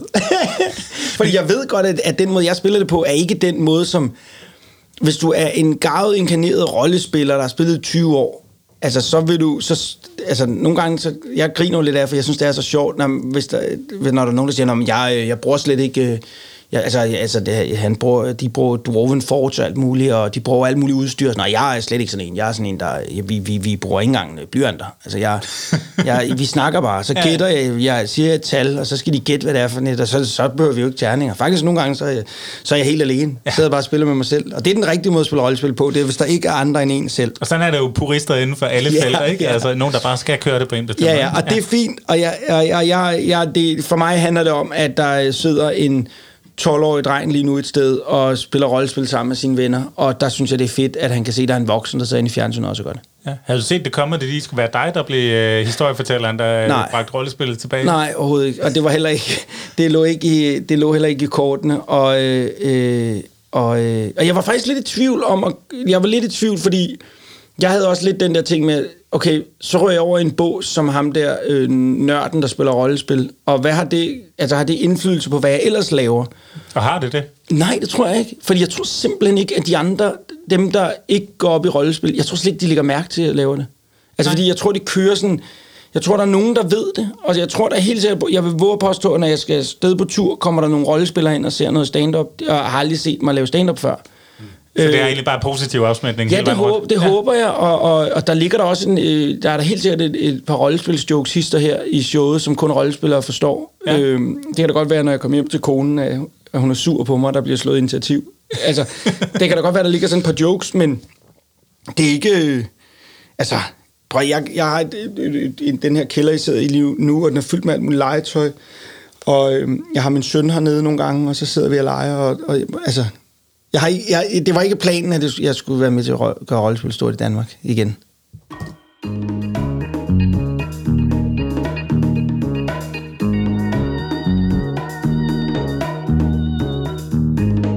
Yes, men vi er så småt ved at nærme os vejs ende, men, men der var noget, jeg blev mærke i, og det er faktisk inden for din Instagram-profil, mm. hvor du skriver, at øh, efter klokken 23, der bliver du konspirationsteoretiker. Ja, ja, det gør jeg.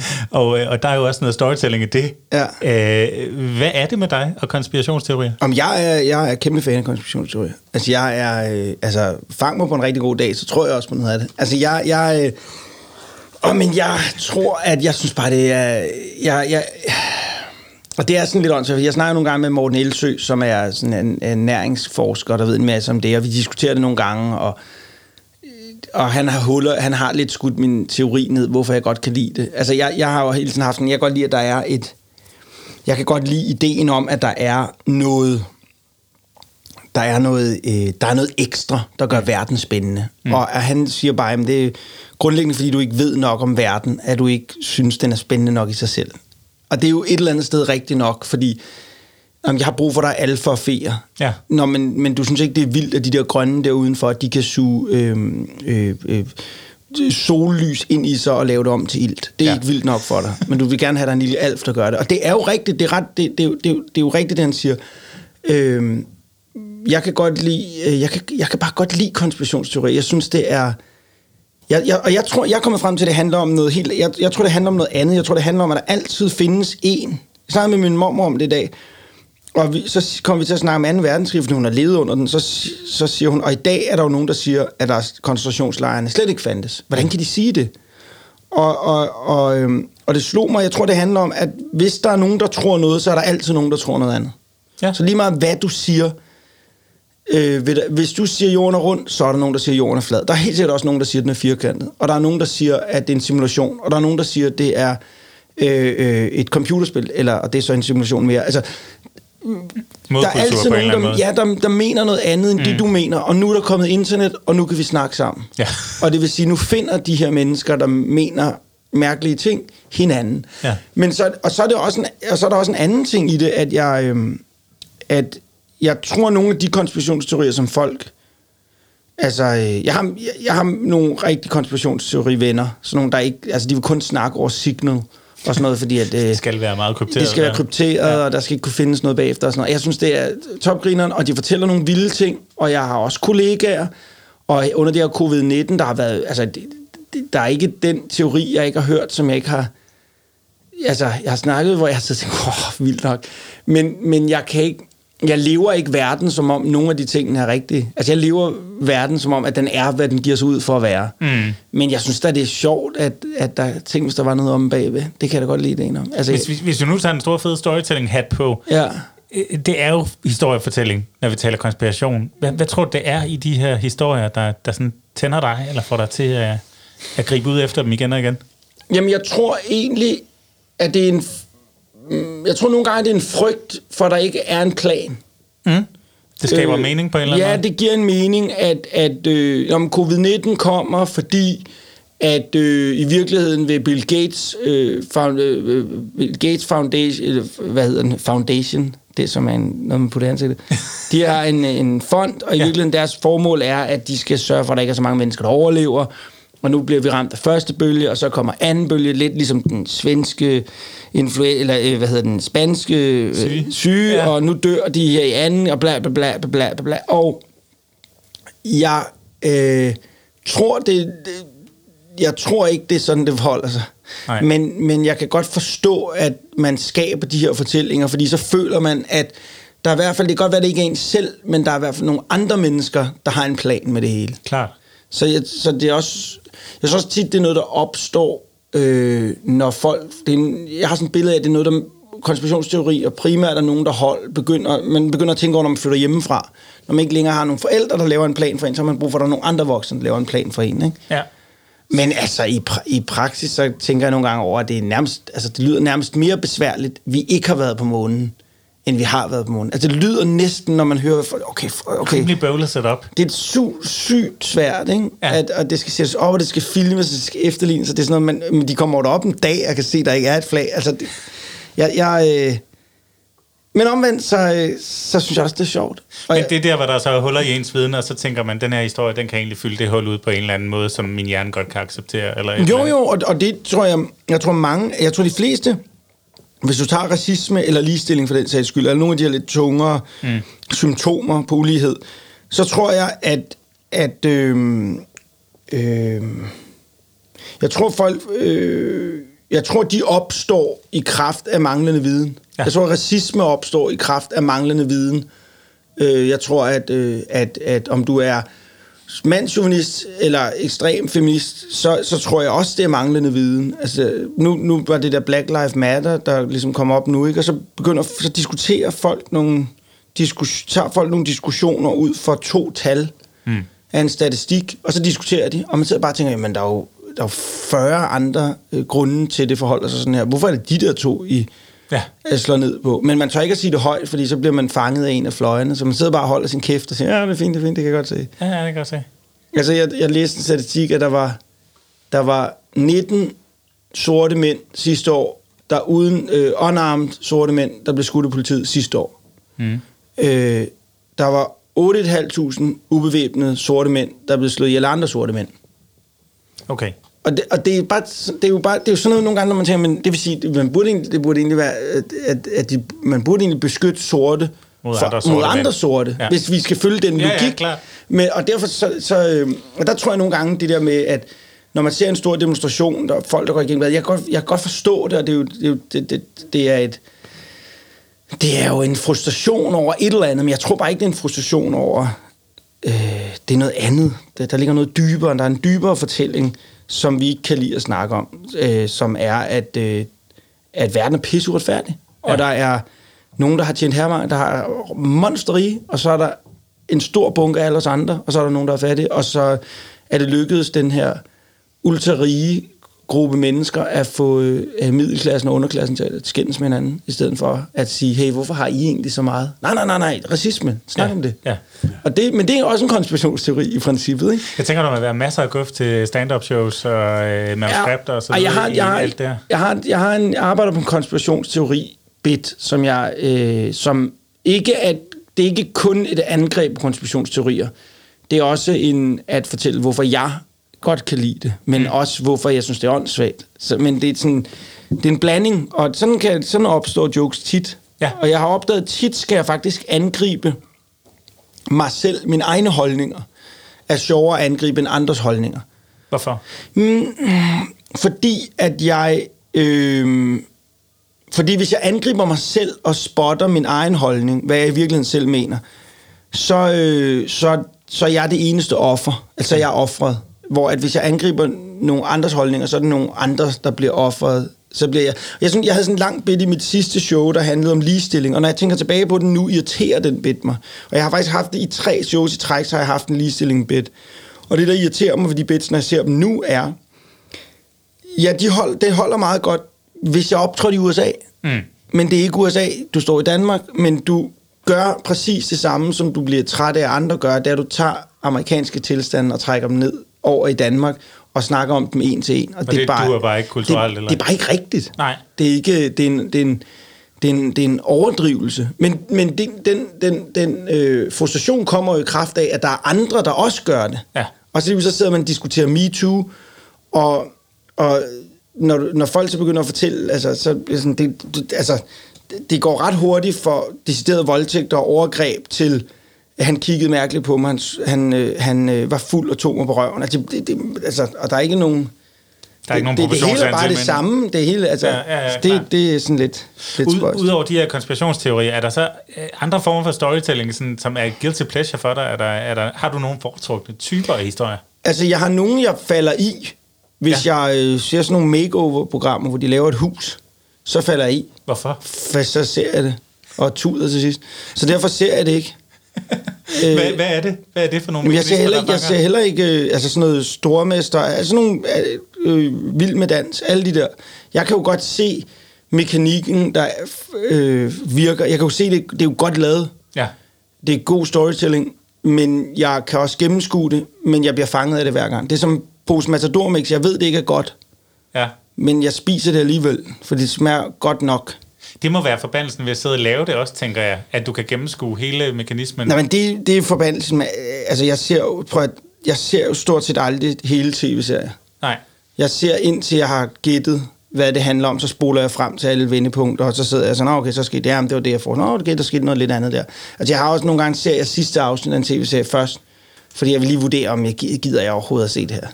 Det tager lidt af kæresten, kærestehyggen. Ja, men med- hun, vi ser kun, vi meget få serier, vi ser sammen. Vi ser Stranger Things sammen, og så så vi Lost i sin tid. Ja. Ellers ser vi ikke særlig mange serier sammen. Karina kan godt lide sådan lidt følelses øh, humoristiske komedier, der er sådan lidt, det, det gider jeg ikke. Ja, og, hun- og, og, så kan hun også godt se gyser, men det gider hun ikke efter, hun har fået hus. Så hun er bange. Der er lidt for mørkt om aftenen. Ja, ja, ja, der kan jo stå ind og kigge ind ad et vindue. er Og klart. øh, jeg synes, jeg kan se det meste. Jeg gider bare ikke sådan nogle romantiske komedier, små komedier. En, en lille åbning til, hvordan du sådan arbejder. Altså, øh, whiteboard, post-it, hvordan, altså, hvordan bygger du en historie op, når du siger, du sådan bare ved, hvor du skal spole hen til for at se og komme... Om det, der sidder jeg og kigger på minutterne. Ja. Jeg sidder og leder efter, øh, hvor langt er afsnittet, så må det cirka være øh, 25 procent inde i, 30, 50 procent inde i, 75 procent inde i. Det er sådan, det, men det er nogle gange, nogle gange kan du også næsten se det, når du kommer hen til den scene.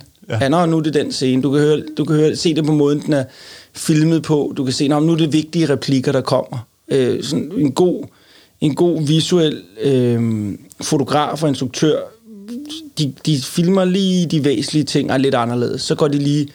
Der er en replik her, jeg skal huske til senere. Og så lige pludselig skudt nedefra i et lidt andet lys.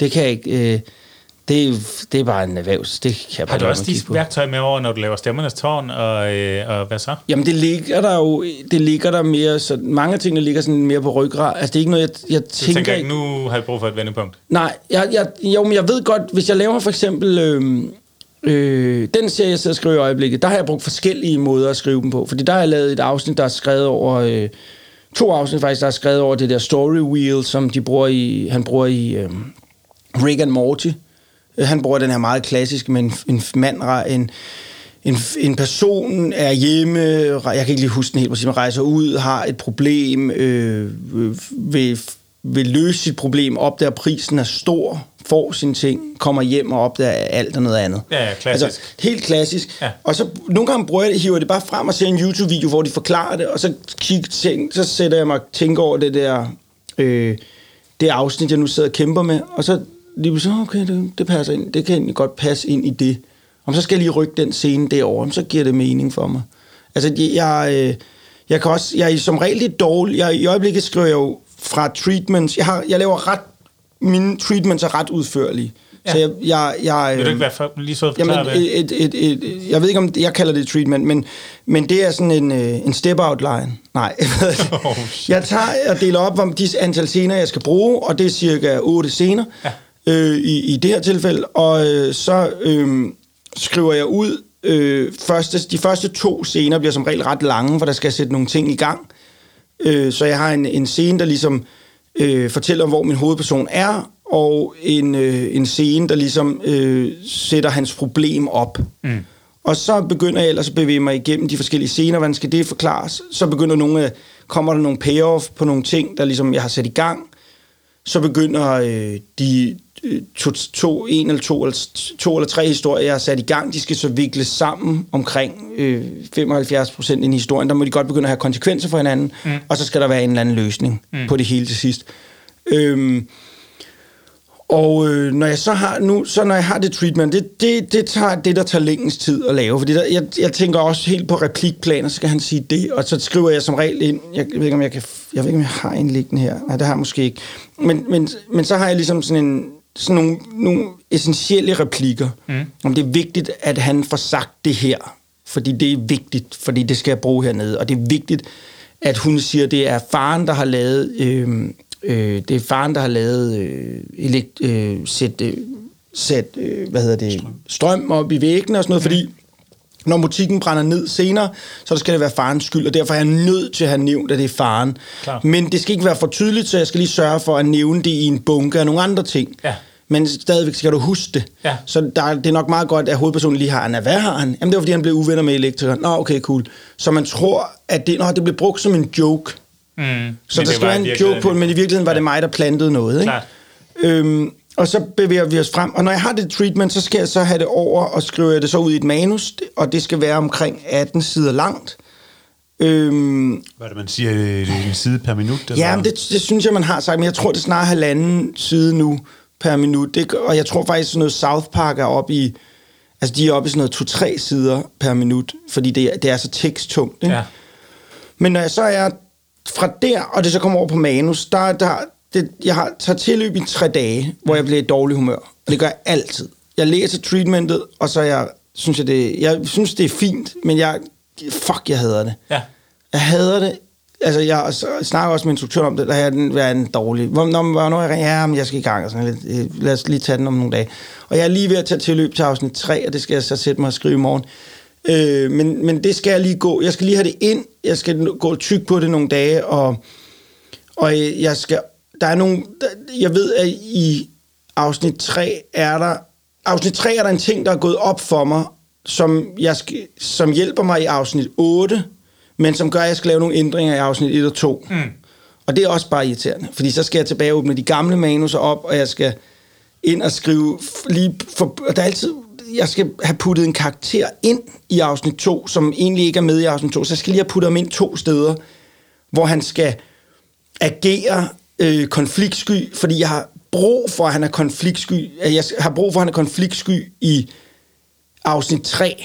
Og jeg, det vil også fungere godt i afsnit 1, hvis han var konfliktsky. Afsnit 2 kan det også godt Wow. fungere, men det er væsentligt, fordi det, han skal nemlig tage en, han skal nemlig øh, take a stand i afsnit 8 for første gang, og så viser det sig, at han tager fejl.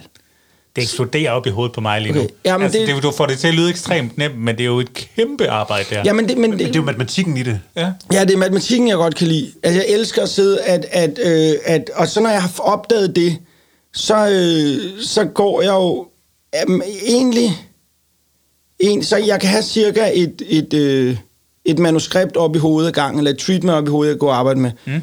Fordi hvis jeg begynder at bruge mere energi på det, så, øh, så går det ud over med at huske mit stand-up og mit stemmertårn og hvad så. Så jeg har sådan, jeg har fundet ud af, at jeg kan have fire projekter samtidig, og så det, hver gang jeg keder mig et projekt, så hopper jeg over og laver et af de andre. Så det, jeg, jeg laver aldrig noget af det, når jeg... Så det er sådan en mental jonglering, du Ja, ja, ja, så hopper jeg over til det næste. Okay. Fordi så har hygger jeg mig i det. Ja, Ja, ah, det er sjovt, så, ah, fuh, så slap, slap jeg for det, så kan jeg lave det her. Den opdager mig aldrig. øhm, men lige nu skal jeg lave de der manus, og jeg ved, jeg skal aflevere. Juni. Jeg, jeg skulle faktisk næsten have afleveret alle manuser nu. Ja. Men jeg ved også, på grund af corona, er alting blevet skubbet lidt, og det har været skidesvært at være kreativ, når man, når man egentlig bare har lyst til at snakke om corona. Ja. Øh, men det, nu er jeg kommet i gang, og, øh, og det er meget... Jeg, jeg kan godt lide det. Og i starten, da jeg gik i gang med de her manus, der var jeg sådan lidt... Nå, okay, jeg har sagt ja til det, og det var sådan, jeg har ikke skrevet for nogen før, og sådan noget, men han havde sådan meget, du skal gøre det til dit eget, og jeg sådan, "Nå, okay, cool. Og så er jeg sådan blevet mere og mere glad, altså, så, så det var en meget basic idé, jeg startede med, mm. som er blevet meget mere... Øh, jeg, idéerne har givet mig så fri hen, og så har jeg jo hældt meget mere energi i det, end jeg måske ville have gjort i mit eget, fordi at der ville jeg have fået alle mulige restriktioner Ja. øh, så jeg føler mig fri, og derfor så øh, føler jeg lidt, at jeg kan få lov til at gøre det, jeg egentlig godt ville have gjort med Christian TV-serien. Det kan jeg få lov til at gøre nu. Nu er jeg bare dygtig, og nu har jeg bare øh, ja, 10 års mere erfaring, mm. som jeg lige pludselig, lige pludselig begynder at tænke at give mening. Ja. Og, øh, øh, og, og den ting, jeg altid har misforstået omkring, jeg misforstod, da jeg lavede, skrev Christian i sin tid, det var, øh, du skal lære reglerne, for at du kan bryde dem. Mm. Og jeg synes, reglerne var en kæmpe begrænsning. Jeg synes, de var så irriterende, og jeg synes, det var så latterligt. Hvorfor skal jeg gøre det? Hvorfor skal man gøre det? Hvorfor, kan, hvorfor behøver jeg at fortælle, hvad for et arbejde han har? Hvorfor jeg behøver jeg, altså, jeg synes, det var irriterende. Mm. Og nu er, jeg så, nu er jeg så blevet lidt ældre, og fundet, nu forstår jeg reglerne. Og nu forstår jeg også, hvornår jeg ikke har brug for dem. Mm. Øh, og øh, så man lærer lidt hele tiden. Er det bare uh, learning by failing? Altså, øh, Ja, ja, ja, 100 procent. Og så er der også sådan nogle ting, at du opdager også, hvornår Nu har jeg øh, Thomas Glud, som har læst, øh, han har kun fungeret som en konsulent, der ligesom har læst dramaturgien igennem. Og, og nu ved jeg, hvornår jeg skal lytte til ham, og hvornår jeg skal, nej, det er jeg, bare, det er jeg ikke enig i. Ja. Altså, det, kan jeg godt, det kan jeg godt forsvare, det her. Ja. Så kan du nemlig få det bedste, folk giver dig. Ja. Fordi folk giver dig altid noget. Og der er helt sikkert guldkorn i alt, hvad folk kommer og kritikker, der er guldkorn. Men der er også lige lidt lort imellem. Og det er ikke noget, de gør bevidst. Nej. Nej, nej, det er ikke noget, de gør bevidst. Det er bare fordi, de, de skal også gøre, være deres løn værd. Og derfor, når de skriver, så skriver de jo ikke... Det her afsnit hænger bare perfekt sammen. Jeg behøver ikke gøre noget. De skriver, kunne man ikke øh, gøre det der til en pige i stedet for? Og det skal man jo vide, det, det skal de skrive, fordi hvis de ikke har noget der til, det kan ikke bare være, så er de jo ikke lavet noget. Jeg skal lige høre sådan, er det, er det altid serier, du skriver på, eller er der også sådan kommercielle øh, ting, sådan Nej, jeg har ikke... Jeg har, altså, hvad tænker du? Sådan til, reklame, for eksempel? reklamefilm? Nej, jeg har, aldrig, jeg har lavet en... Jeg har skrevet en reklamefilm en gang, øh, som ikke, teknisk set ikke var en reklame. Det var noget lovmæssigt, der gjorde, at forsikringsselskaber skulle lave en hjemmeside, hvor de forklarede, hvor folk kunne få den billigste forsikring. Og der tog de kontakt til mig, de skulle lave sådan en animation, om jeg havde lyst til at skrive den og speak den. Mm. Og det var ligesom sådan en far, der havde en familie, han flyttede ind et sted, og så skulle jeg ligesom lave, det varede to af fire sider, og der skulle ligesom være en joke, og, og det var, altså jeg, jeg skrev alle sammen på toilettet. øh, alle de manuskripter blev skrevet, når jeg sad på toilettet, lavede stort, fordi at jeg ligesom fandt ud af, at jeg skulle lave det på et tidspunkt, og øh, Det er fandme et fedt dogme. Jamen, så, sagde jeg, så satte jeg mig for, at det måtte kun ske, når jeg sad på toilettet. og så tog jeg altid telefonen frem. Og jeg alle, vidderligt alle de afsnit, jeg tror, det blev skrevet otte, eller sådan, de var alle sammen skrevet på toilettet. Wow. Og der var intet, der handlede om lort, skal lige siges. Nej, den er hermed givet videre. Ja. Nej, men nogle gange, så er det også... Øh, så føles det, som om man fik lidt ekstra ud af det. Så var det lige pludselig nogle toiletture, man tjente noget på. Yay. Christian, hvis, hvis, øh, hvis du lige skal runde det her segment af, hvis du så fik helt frie hænder, hvad for, en, hvad for en slags historie vil du så allerhelst fortælle, og hvordan vil du gribe dig an med at fortælle den? Jamen, altså, hver gang jeg ser noget, jeg synes er spændende, så har jeg jo lyst til at lave det. Ja. Og jeg så øh, øh, Four Out of Five, et eller andet, Jim, et, øh, sådan et panelprogram i forgårs, så sagde jeg, jeg skal sgu da lave et panelprogram. Og jeg er desværre sådan en, der hver gang jeg ser noget, siger, åh, det er fedt, det skal jeg lave. Mm. Og det er ikke nødvendigvis den gode. Så jeg har to idéer liggende, som jeg godt kunne tænke mig at lave. Den ene er den, en, en, en, øh, en, øh, tv-serie, eller en tv-serie, jeg havde, skråstrej filmidé til noget, der hedder Have Synlig. Øh, det, er en, det er sådan en tv-serie ting, jeg har arbejdet på i en, to, ja, tre år snart. Og ligesom, det, det, det er ret godt. Og det er ikke noget, det sådan virkelig kommer helt indenfra, og det, jeg, det fungerer. Mm. Øh, men det er øh, rigtig svært at overbevise tv-stationer om det, fordi der er ikke nogen, der er ikke nogen sådan umiddelbart, du kan ikke sige, at det er en ungdom, det er ikke til unge, men det er ikke til unge mennesker. Det er heller ikke til gang. Altså, det er ikke, det, det, jeg Den ved ikke, falder mellem nogle stole? Ja, eller? det gør den, og jeg ja. ved ikke rigtig, hvad jeg skal gøre. Nej. Men, men, så den, den tager jeg op en gang imellem, pusser lidt på den, og så ser jeg, hvad der sker.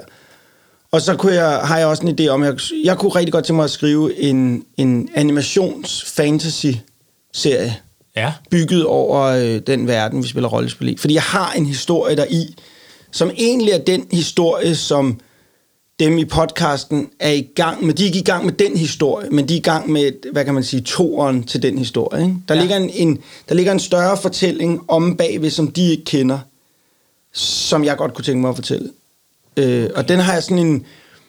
Der er også, altså der, der, der, der er en grund til, at der er nogle områder, der hedder, som de gør, og sådan noget, fordi det hører faktisk til den anden, altså hører til min egen historie. Ja, ja, ja. Og jeg har ligesom den her idé til, at jeg godt tænke mig at lave sådan en, fordi jeg tror, at animation kan rejse over landegrænser, og jeg tror, at den kan speakes af nogle andre. Så kan den være på fransk, engelsk, Disney-trækket. præcis. Og så kan den, øh, og så tror jeg, at fantasy-universet er øh, til unge mennesker for sådan noget, ja, det ved jeg ikke, øh, sådan noget 14 år op efter. Det mm. kan et eller andet. Så kan du også gøre det, det, må, det, det er ikke fordi, der, der behøver ikke at være sådan nogle voldscener og sådan. Det, det er egentlig ikke det, jeg er så interesseret i, men jeg tror, man kan fortælle en historie, der er, der er sjov og spændende og fantasyagtig.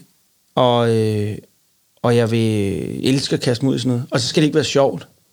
Nej, altså, det er ikke humori- den bliver ikke humoristisk... dødsens alvor. Nå, men jeg det- ja, men den, det, selvfølgelig vil der være noget, der 100% være noget humor, men, men jeg, øh, jeg synes, jeg, jeg vil egentlig bare godt holde fast i, at det er en, det er en god, sjov historie, en god historie. Fedt. Vi plejer lige at lukke ned med at give vores øh, gæster en lille bitte opgave, mm. så øh, hæng lige på et øjeblik. Ja.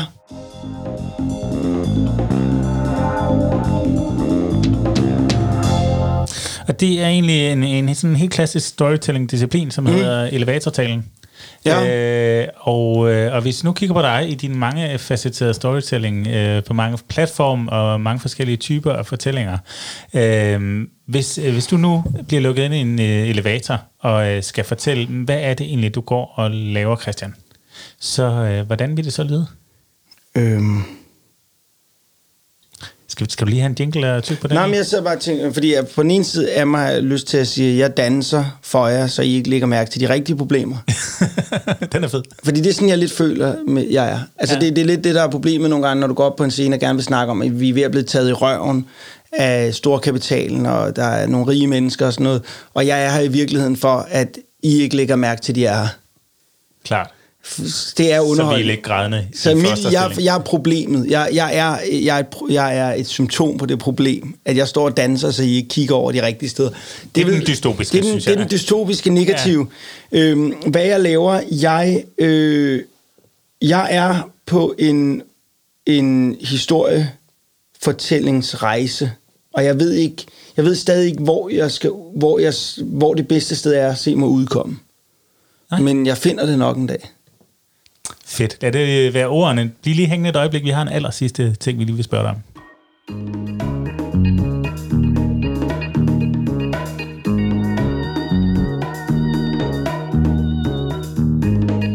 Yes, og øh, det Er det, er så- det dig på det billede? Har du langt hår stadig nu? Nej, det Nej, ikke. nej, jeg øh, har faktisk øh, for nylig på min 40-års fødselsdag, øh, da alle gutterne kom, så stod der korthåret, efter jeg havde været langhåret i 25 år. Det skal lige siges, at Christian han sidder med et øh, vores Ja. visitkort, hvor vi øh, har et lille skæg på. Klistret, skulle jeg sige. Ja, der du er ligner billeder- dig selv. Ja. Du ligner dig selv rimelig meget, men du ligner... Øh, du ligner en, der har spillet rollespil.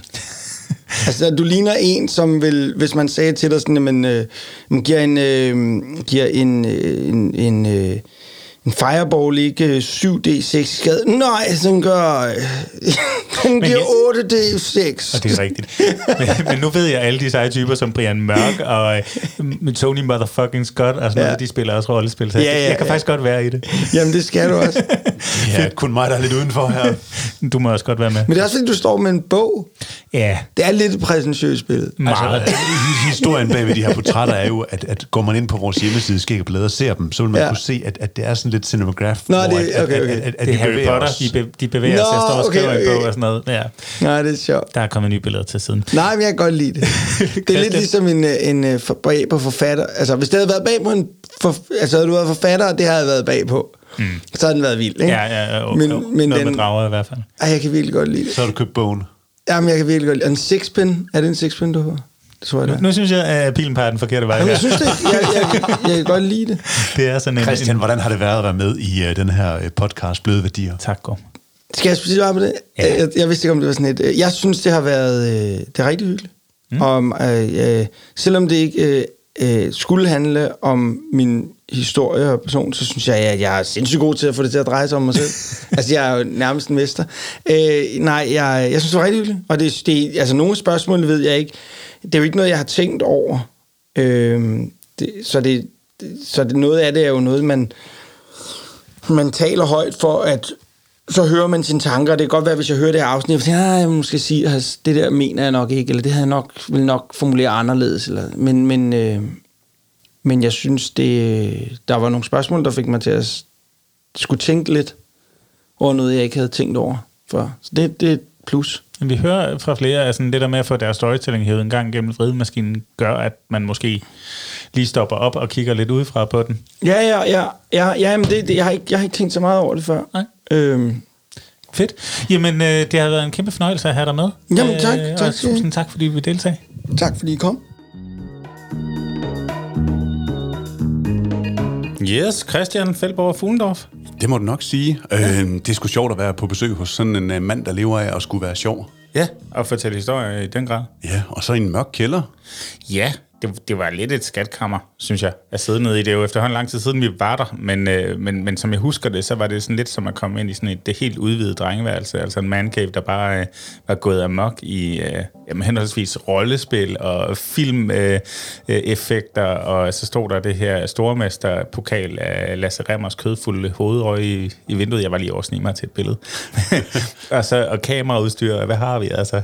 Altså, jeg var mega plus på, på kameraudstyret og alle de øh, funktioner, som det her øh, lokale i kælderen, det ligesom kunne øh, byde på til øh, studier og tv-optagelser og ja, alt det her. Men, men det var sjovt at se, hvordan dine øjne, jamen, de nærmest løb i vand, da du kom ned i den her kælder og så alle de her referencer til øh, ungdom og barndom.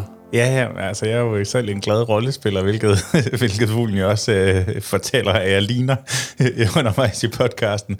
Øh, så, så det der med, at der bare var kasser, og jeg, jeg lyver ikke, når jeg siger, at det var fra gulv til loft, med øh, figurer og slotte og borge og bakker og krigsskibe, og jeg skal komme efter dig, som han kunne bruge i sit, øh, sit store rollespil setup i, i det her Stemmernes Tårn, han laver. Øh, som jo i øvrigt er i gang med anden sæson på TV2 Zulu nu, så øh, noget har han gjort rigtigt, må man sige. Ja, hmm? Og det er jo sjovt, fordi vi, vi kom jo fra et andet interview. Altså, vi havde jo presset dagen max ud. Ja, det øh, havde sige. kundebesøg tidligere om morgenen, og så havde vi Michael Bertelsen, og så videre til Christian øh, derefter. Ja, og det var, det var jo to meget forskellige interviews. Og det sjove var, at, at for inden, der havde de to faktisk gået en tur i, i Christians podcast, hvad så, øh, og snakket i over tre timer om alle mulige forskellige ting. Men da vi så kommer ned til fuglen og siger, at vi har været inde med Michael Bertelsen, og vi har snakket om det her Det Sidste Ord-program, så, så er fuglen sådan, mm, hvad, hvad er det for noget? Øh, og det viser sig, at han overhovedet ikke, altså det er hans stil slet ikke at læse op på, hvad gæsterne går og laver, så da vi fortæller om det her koncept, som Bertelsen har gang i, som er sådan rimelig banebrydende, må man sige, så var han sådan, ej, det gad jeg sgu egentlig også, også godt have snakket med ham om, men der var han bare aldrig kommet hen, fordi han ikke havde, havde læst op øh, på forhånd, og det er jo, øh, det er jo interessant. Der er jeg glad for, at, at jeg bruger noget tid på lige at research for en. Hvilket du også øh, bliver rost for øh, igennem øh, ja. de sidste mange afsnit, vi har haft fornøjelsen af gæster i studiet. Ja, især sådan en som Bertelsen. Der, øh, der kunne jeg mærke, der tog det sagt med godt nok kejler, at man lige havde forberedt sig ordentligt. Ikke? Ja. Men, men spændende snak med, med Fuglendorf og, øh, og, og, og tjekke Stemmernes Tårn ud på TV2 Zulu eller TV2 Play, der kan man også finde den inde. Øh, det er altså en, en, en, en hyggelig måde at blive introduceret til noget meget nørdet på, en, på sådan en sjov fasong, vil jeg ja. sige. Ja. ja, spring der tilbage øh, til at lytte øh, Michael Bertelsen her på øh, Bløde Værdier. Der skal lige to afsnit tilbage før mm. øh, Lagoni, der ligger han.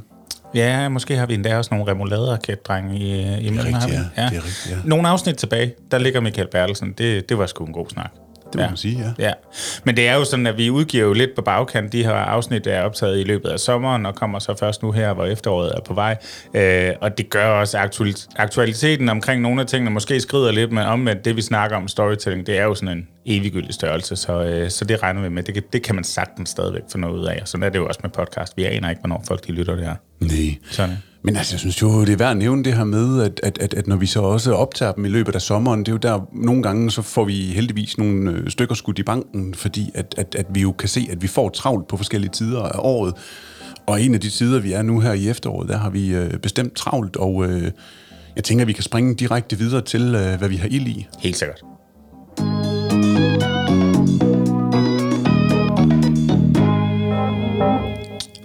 Jamen, vi har lige været ude og filme et par dage i går. Vil du ikke fortælle, hvad vi har lavet? Jo, det, øh, det vil jeg meget gerne. Altså, vi har haft fornøjelsen af at kæreste lidt med øh, Muskelsvindfonden. Øh. Ja, det er jo faktisk deres, øh, hvad hedder det, privathospital, der hedder Rehabiliteringscenter for Muskelsvind. Så det er to forskellige organisationer, de er bare virkelig tætte på hinanden, ikke? Utroligt tætte, og ja, tætte med øh, Grøn Koncert og øh, Circus Sumarum for, for dem, der ikke lige kender Muskelsvindfonden og alt, hvad de står for. Mm. Men der, øh, de, de har øh, en, en, en masse medlemmer, som øh, har behov for træning inden for fysioterapi, og der havde vi så fornøjelsen af at øh, filme sammen med Lone og Sine og øh, Liv, og øh, få øh, de her øh, film skudt i verden, som gør det nemmere for de fysioterapeuter, der på et eller andet tidspunkt kommer til at stå over for en ALS-patient, og skal til at vente på, at der måske kommer et øh, kursus, som de kan deltage på, for at blive klogere på, hvordan at de giver den bedste fysioterapi til ALS-patienter. Der, der har Muskelsvindfonden, øh, eller FCM, har så ja. tænkt sig om, og, og tænkt, jamen, hvis vi nu laver den her række film her, som kan give nogle instruktioner, og give nogle oplæg, jamen, så kan vi egentlig hjælpe fysioterapeuterne langt tidligere i deres behandling af ALS-patienterne.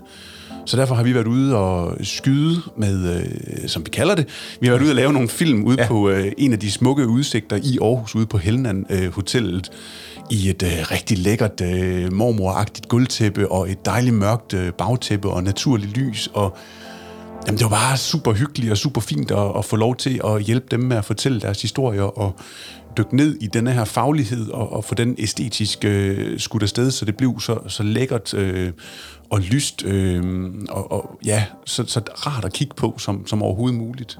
Ja, man kan sige, at udfordringen i det her er jo, at du øh, typisk ender med sådan et, det man kalder et talking head, altså bare et hoved, der snakker ind i skærmen, og det er sjældent sådan enormt Øh, sexet at se på. Det er heller ikke noget, du har lyst til at kigge på i lang tid. Så falder du sådan automatisk fra, din interesse forsvinder ligesom stille og roligt.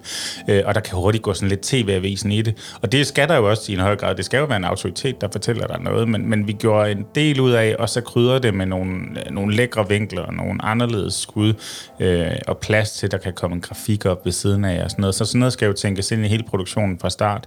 Og øh, Ja, jeg er også glad, fordi jeg fik lov til at gå ud og købe nyt legetøj. Vi, øh, vi fik sat en teleprompter op øh, til produktionen, som bare... Øh, det, det spillede, så fik, øh, fik øh, hende, der så stod foran kameraet, lov til selv at styre den, og kunne så øh, læse sin tekst op direkte i kameraet, og, og det gav faktisk sådan et, et lækkert naturligt flow, synes jeg.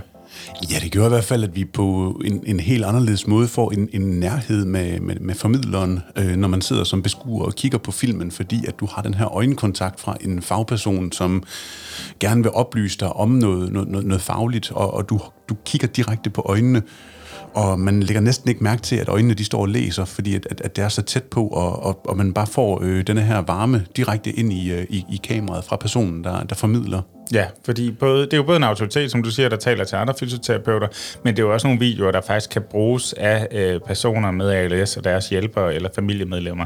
Øhm, så, så der skal både være, hvad kan man sige, autoriteten, der skal også i den grad være noget empati i det, faktisk. Det er, det er ikke nogen blid sygdom, vi taler om her, og de følger følgevirkninger, man får af den, det er også noget, noget ret alvorligt. Så det, det skal ind på en sådan super ordentlig måde. Det har været en fed opgave, synes jeg. Jeg er lærerig. Altså nu ved jeg i hvert fald, hvad fatig er. Og det er sådan, når jeg kommer hjem der sidst på dagen, og kan mærke sådan en træthed, når jeg bare har super meget behov for at fange den der sofa derovre i hjørnet, fordi at min krop, den, øh, den trænger til lige at blive lavet op. Så den træthed, den kalder man simpelthen fatig. Fatig går. Ja.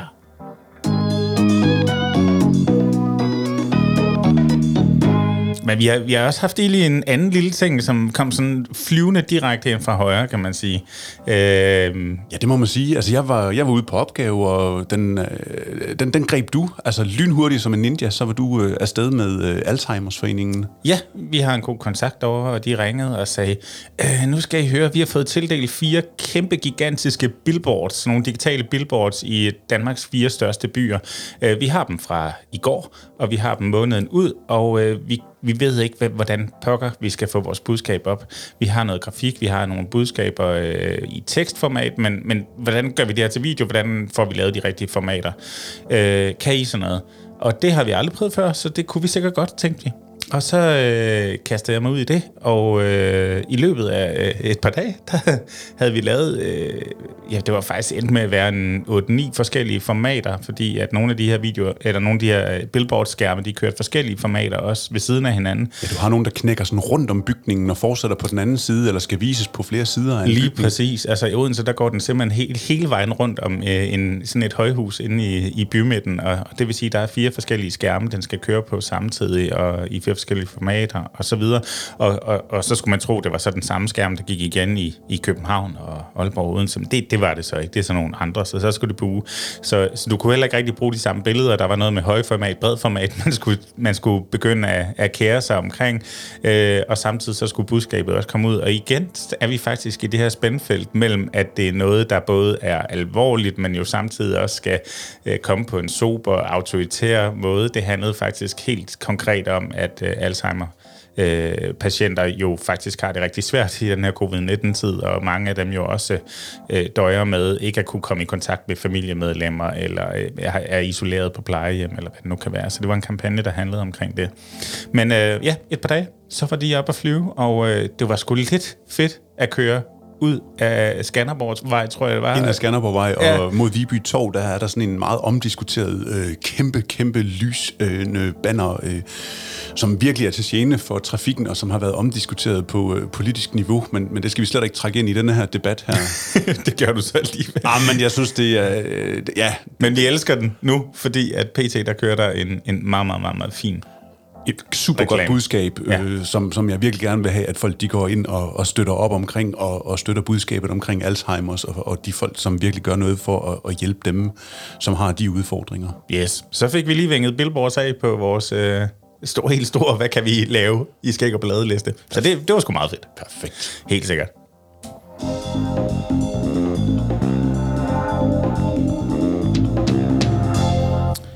Men vi skal også ud og anbefale noget god storytelling, Gorm. Lægger du for land? Det vil jeg meget gerne, Jakob. Jeg, øh, jeg har simpelthen haft øh, fornøjelsen af, at øh, på en af mine mange fotoopgaver for øh, Aarhus Kommune, som jeg har snakket om tidligere, øh, har jeg jo givet mig utrolig meget tid i bilen. Og øh, når jeg bevæger mig og transporterer mig, så tager jeg som regel hovedtelefoner på og lytter en eller anden god historie, eller podcast eller noget andet, og ja, jeg bliver nogle gange øh, drillet lidt, fordi jeg godt kan lide at høre den i halvanden gang øh, hastighed. Du spilder ikke tiden. Det gør jeg sjældent, og øh, det har jeg heller ikke gjort denne her gang. Jeg har simpelthen kværnet øh, ikke mindre end øh, tre bøger, krimi-genren af Katrine Engberg. Ja. Og øh, det er Glasvinge, Blodmåle og Krokodillevogteren. Der er så meget æstetik og historie og smuk arkitektur, men også samtidig så meget grimhed og råhed og skævhed i København. Miljøerne i mine bøger præsenterer ligesom sig selv. De er der bare pludselig og, og taler til mig. Og det er aldrig rigtigt til at sige, øh, hvorfor. Det kan både være en togstation, der pludselig er interessant, eller en 7-Eleven, eller en park. Det er aldrig rigtigt til at forudsige. Men ofte er det steder med historie, hvor der ligesom er nogle, nogle lag i miljøet. Og derfor så cykler jeg også meget rundt i København og, og kigger, når jeg skriver.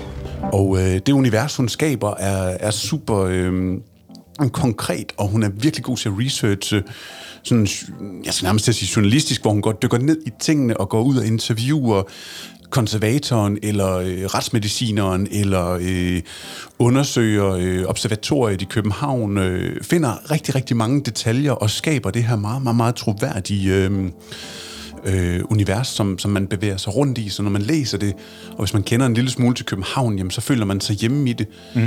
Og jeg ved godt, det er sikkert er noget, alle forfattere gør, men, men jeg er i hvert fald øh, fanget ind af det her univers her, fordi at det er så gennemresearchet, og persongalleriet og, og karaktererne, som er der, er også bygget over nogle personer, men mange gange også nogen, hun har fundet på og opfundet og forfinet, og jamen, man, man, man, man føler godt, at man kan møde Jeppe eller øh, en af de andre sådan i, øh, i bybilledet og, og hilse på ham, fordi at det er så øh, virkelighedstro.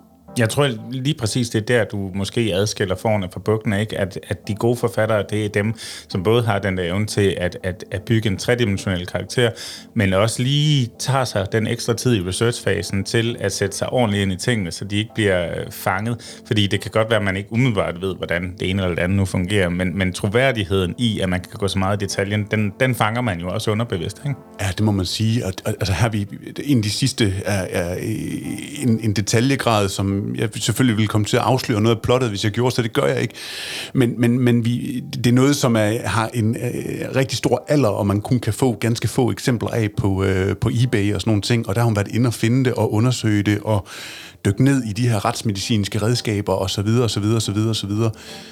Men når jeg siger det her, Jakob, og anbefaler Katrine Engberg, så er det egentlig også fordi, at jeg egentlig drømmer om, at når hun lytter det her afsnit her, eller nogen af hendes veninder, eller venner, eller læsere, eller nogen, der måske har kontakten til hende, så vil jeg gerne øh, kaste en øh, stående invitation ud til Katrine Engberg om, at hun kommer ind i øh, vores lille studie her, Bløde Værdier, og øh, hjælper os med at dykke ned i, hvordan hun bruger storytelling til at udvikle alle hendes karakterer og de her bøger her, og persongalleriet, og jamen, det, det, det kunne jeg sgu egentlig godt tænke mig, så øh, hermed en invitation til, at, at hun kommer i studiet. Ja. Yeah. Så Katrine, hvis du hører det her, så, øh, så ved du, hvor du kan fange os. Ja, Skæg og ballade.dk. Fedt. Jamen, jeg har også en anbefaling med.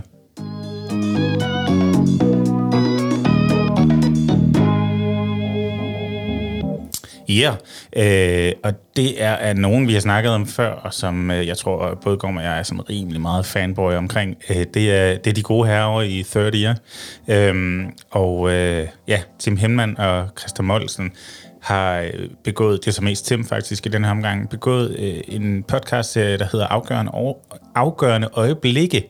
Og, øh, og der er to episoder af den ude nu, og, og kommer nogle flere. Det er simpelthen et samarbejde, som jeg synes er pikke interessant, undskyld mit sprog, ikke? Men det er, det er simpelthen lavet samarbejde med Copenhagen Phil. Hvad tror du, det er? Det ved jeg slet ikke. Jeg har, jeg har ikke hørt de seneste, men jeg har været vildt glad for at dykke ned i det tidlige, dykke ned i det tidligere. Ja, Phil, det er ligesom uh, Philharmonika. Nej, ja. Det tænker jeg, det er, vi, vi er ude i et symfoniorkester.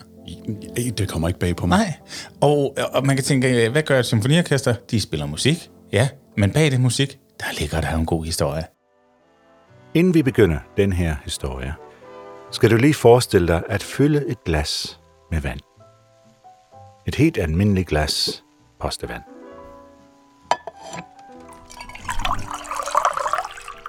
Kig på det et øjeblik. Og drik så det hele.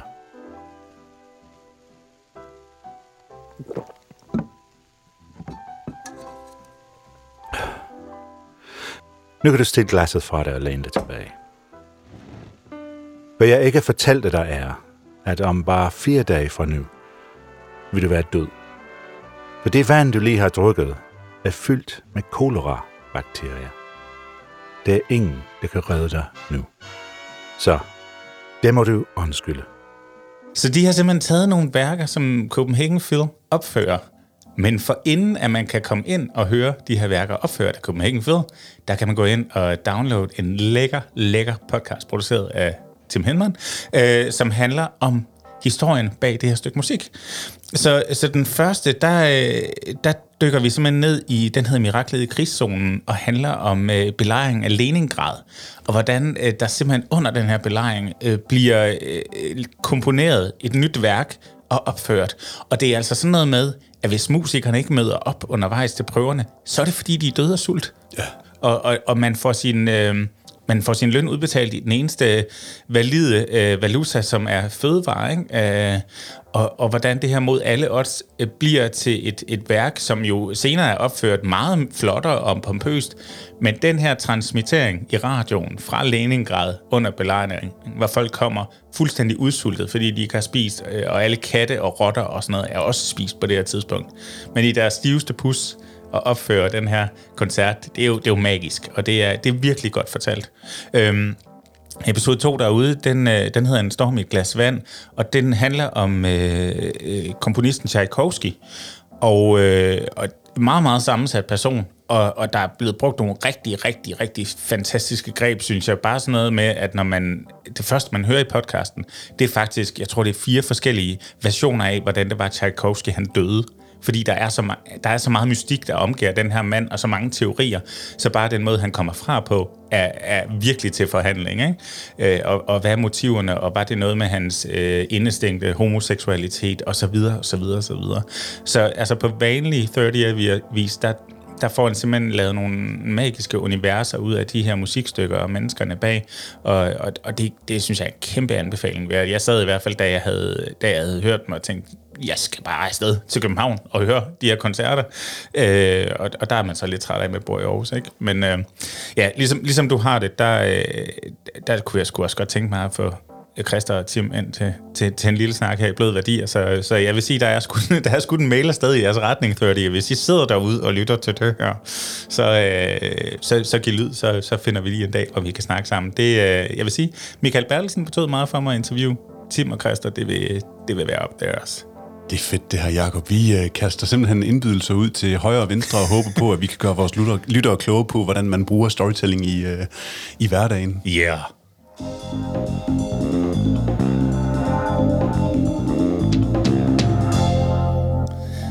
Yes, jamen øh, så skal vi jo til at runde af, stille og roligt. Det, øh, det skal vi. Vi og, kan, øh, vi kan smide en snøre ud i forhold til næste afsnit. Ja. Det er noget andet storytelling, vi skal ud i der. Det er faktisk en guldsmed. Ja. Altså, eller guldsmed, det er jo sådan den gamle kan man sige, det er jo nok mere sådan, hvad kan man sige, en formgiver, som har valgt at bruge øh, ædelmetaller ja. som, som sit øh, lærred. Ikke? Øh, hun hedder Rikke Rode og øh, er her fra Darlig Aarhus, har en... Øh, en øh, smykkeforretning og åbent værksted, der hedder Amok Smykker nede i uh, Latinakvarteret. Og hende skal vi snakke med omkring, hvordan hun bruger storytelling, når hun formgiver. Ja. Og det, det er jo noget helt andet, kan man sige, end en uh, Christian Fuglendorf. Ja, det er jo et håndværk, og det er jo, altså, det er jo følelser, der skal lægges i et smykke, og være med til at repræsentere de følelser i, i, i fremtiden for, for dem, der, der, der køber det, og som det skal betyde noget for. Ja, og Rikke er måske lidt speciel, fordi hun, hun er egentlig udlært møbelsnedker oprindeligt, men har også været omkring fotografi og maleri, og bruger jo altså, meget det kreative øh, kunstneriske udtryk i sit design, og så endt med, med smykkevirksomhed. Så det, det glæder mig rigtig meget til at, at tage en snak med hende om. I næste afsnit af Bløde Værdier. Bløde Værdier. Hent ja. den der, hvor du også hentede den her. ja, og når, når, vi nu er ved det, Jakob, så ja. synes jeg, det er jo vigtigt at, øh, at sige, at når man... Øh, hører det her, og man virkelig har lyst til at høre en eller anden fortæller, fortælle om, hvordan vedkommende godt kan bruge det, eller hvordan de bruger deres storytelling professionelt, smid en anbefaling til os, så vi øh, kan, kan invitere dem ind i studiet og gøre Klar. jer klogere sammen med os på, hvordan de gør det. Ja, og som alle de andre siger, hvis du kan lide øh, det, du hører her, så må du endelig gerne sende det videre. Det kan sagtens være, at der er nogen derude, som ikke har hørt om øh, vores øh, storytelling podcast endnu, og som kan bruge det enten øh, fagligt, professionelt, men også personligt. Så, så er du altid velkommen til at komme forbi til en kop kaffe, hvis det er, du har lyst til at snakke med skæg og ballade. Ja. Vi øh, skal huske at smide det vanlige shout-out til vores øh, musik- og jingle wizard Henrik Palke Møller. Og øh, så, øh, hvis du vil vide mere om, hvem vi er, jamen, så er det bare ind på skægogballade.dk eller find os på Facebook eller Instagram. Kast nogle anbefalinger efter os. Vi har virkelig brug for det. Og øh, sender du en mail, så læser vi den og svarer dig med det samme. Helt sikkert. Tak fordi du lyttede med. Vi øh, lyttes ved i næste afsnit af Bløde Værdier. Bløde Værdier. Hej.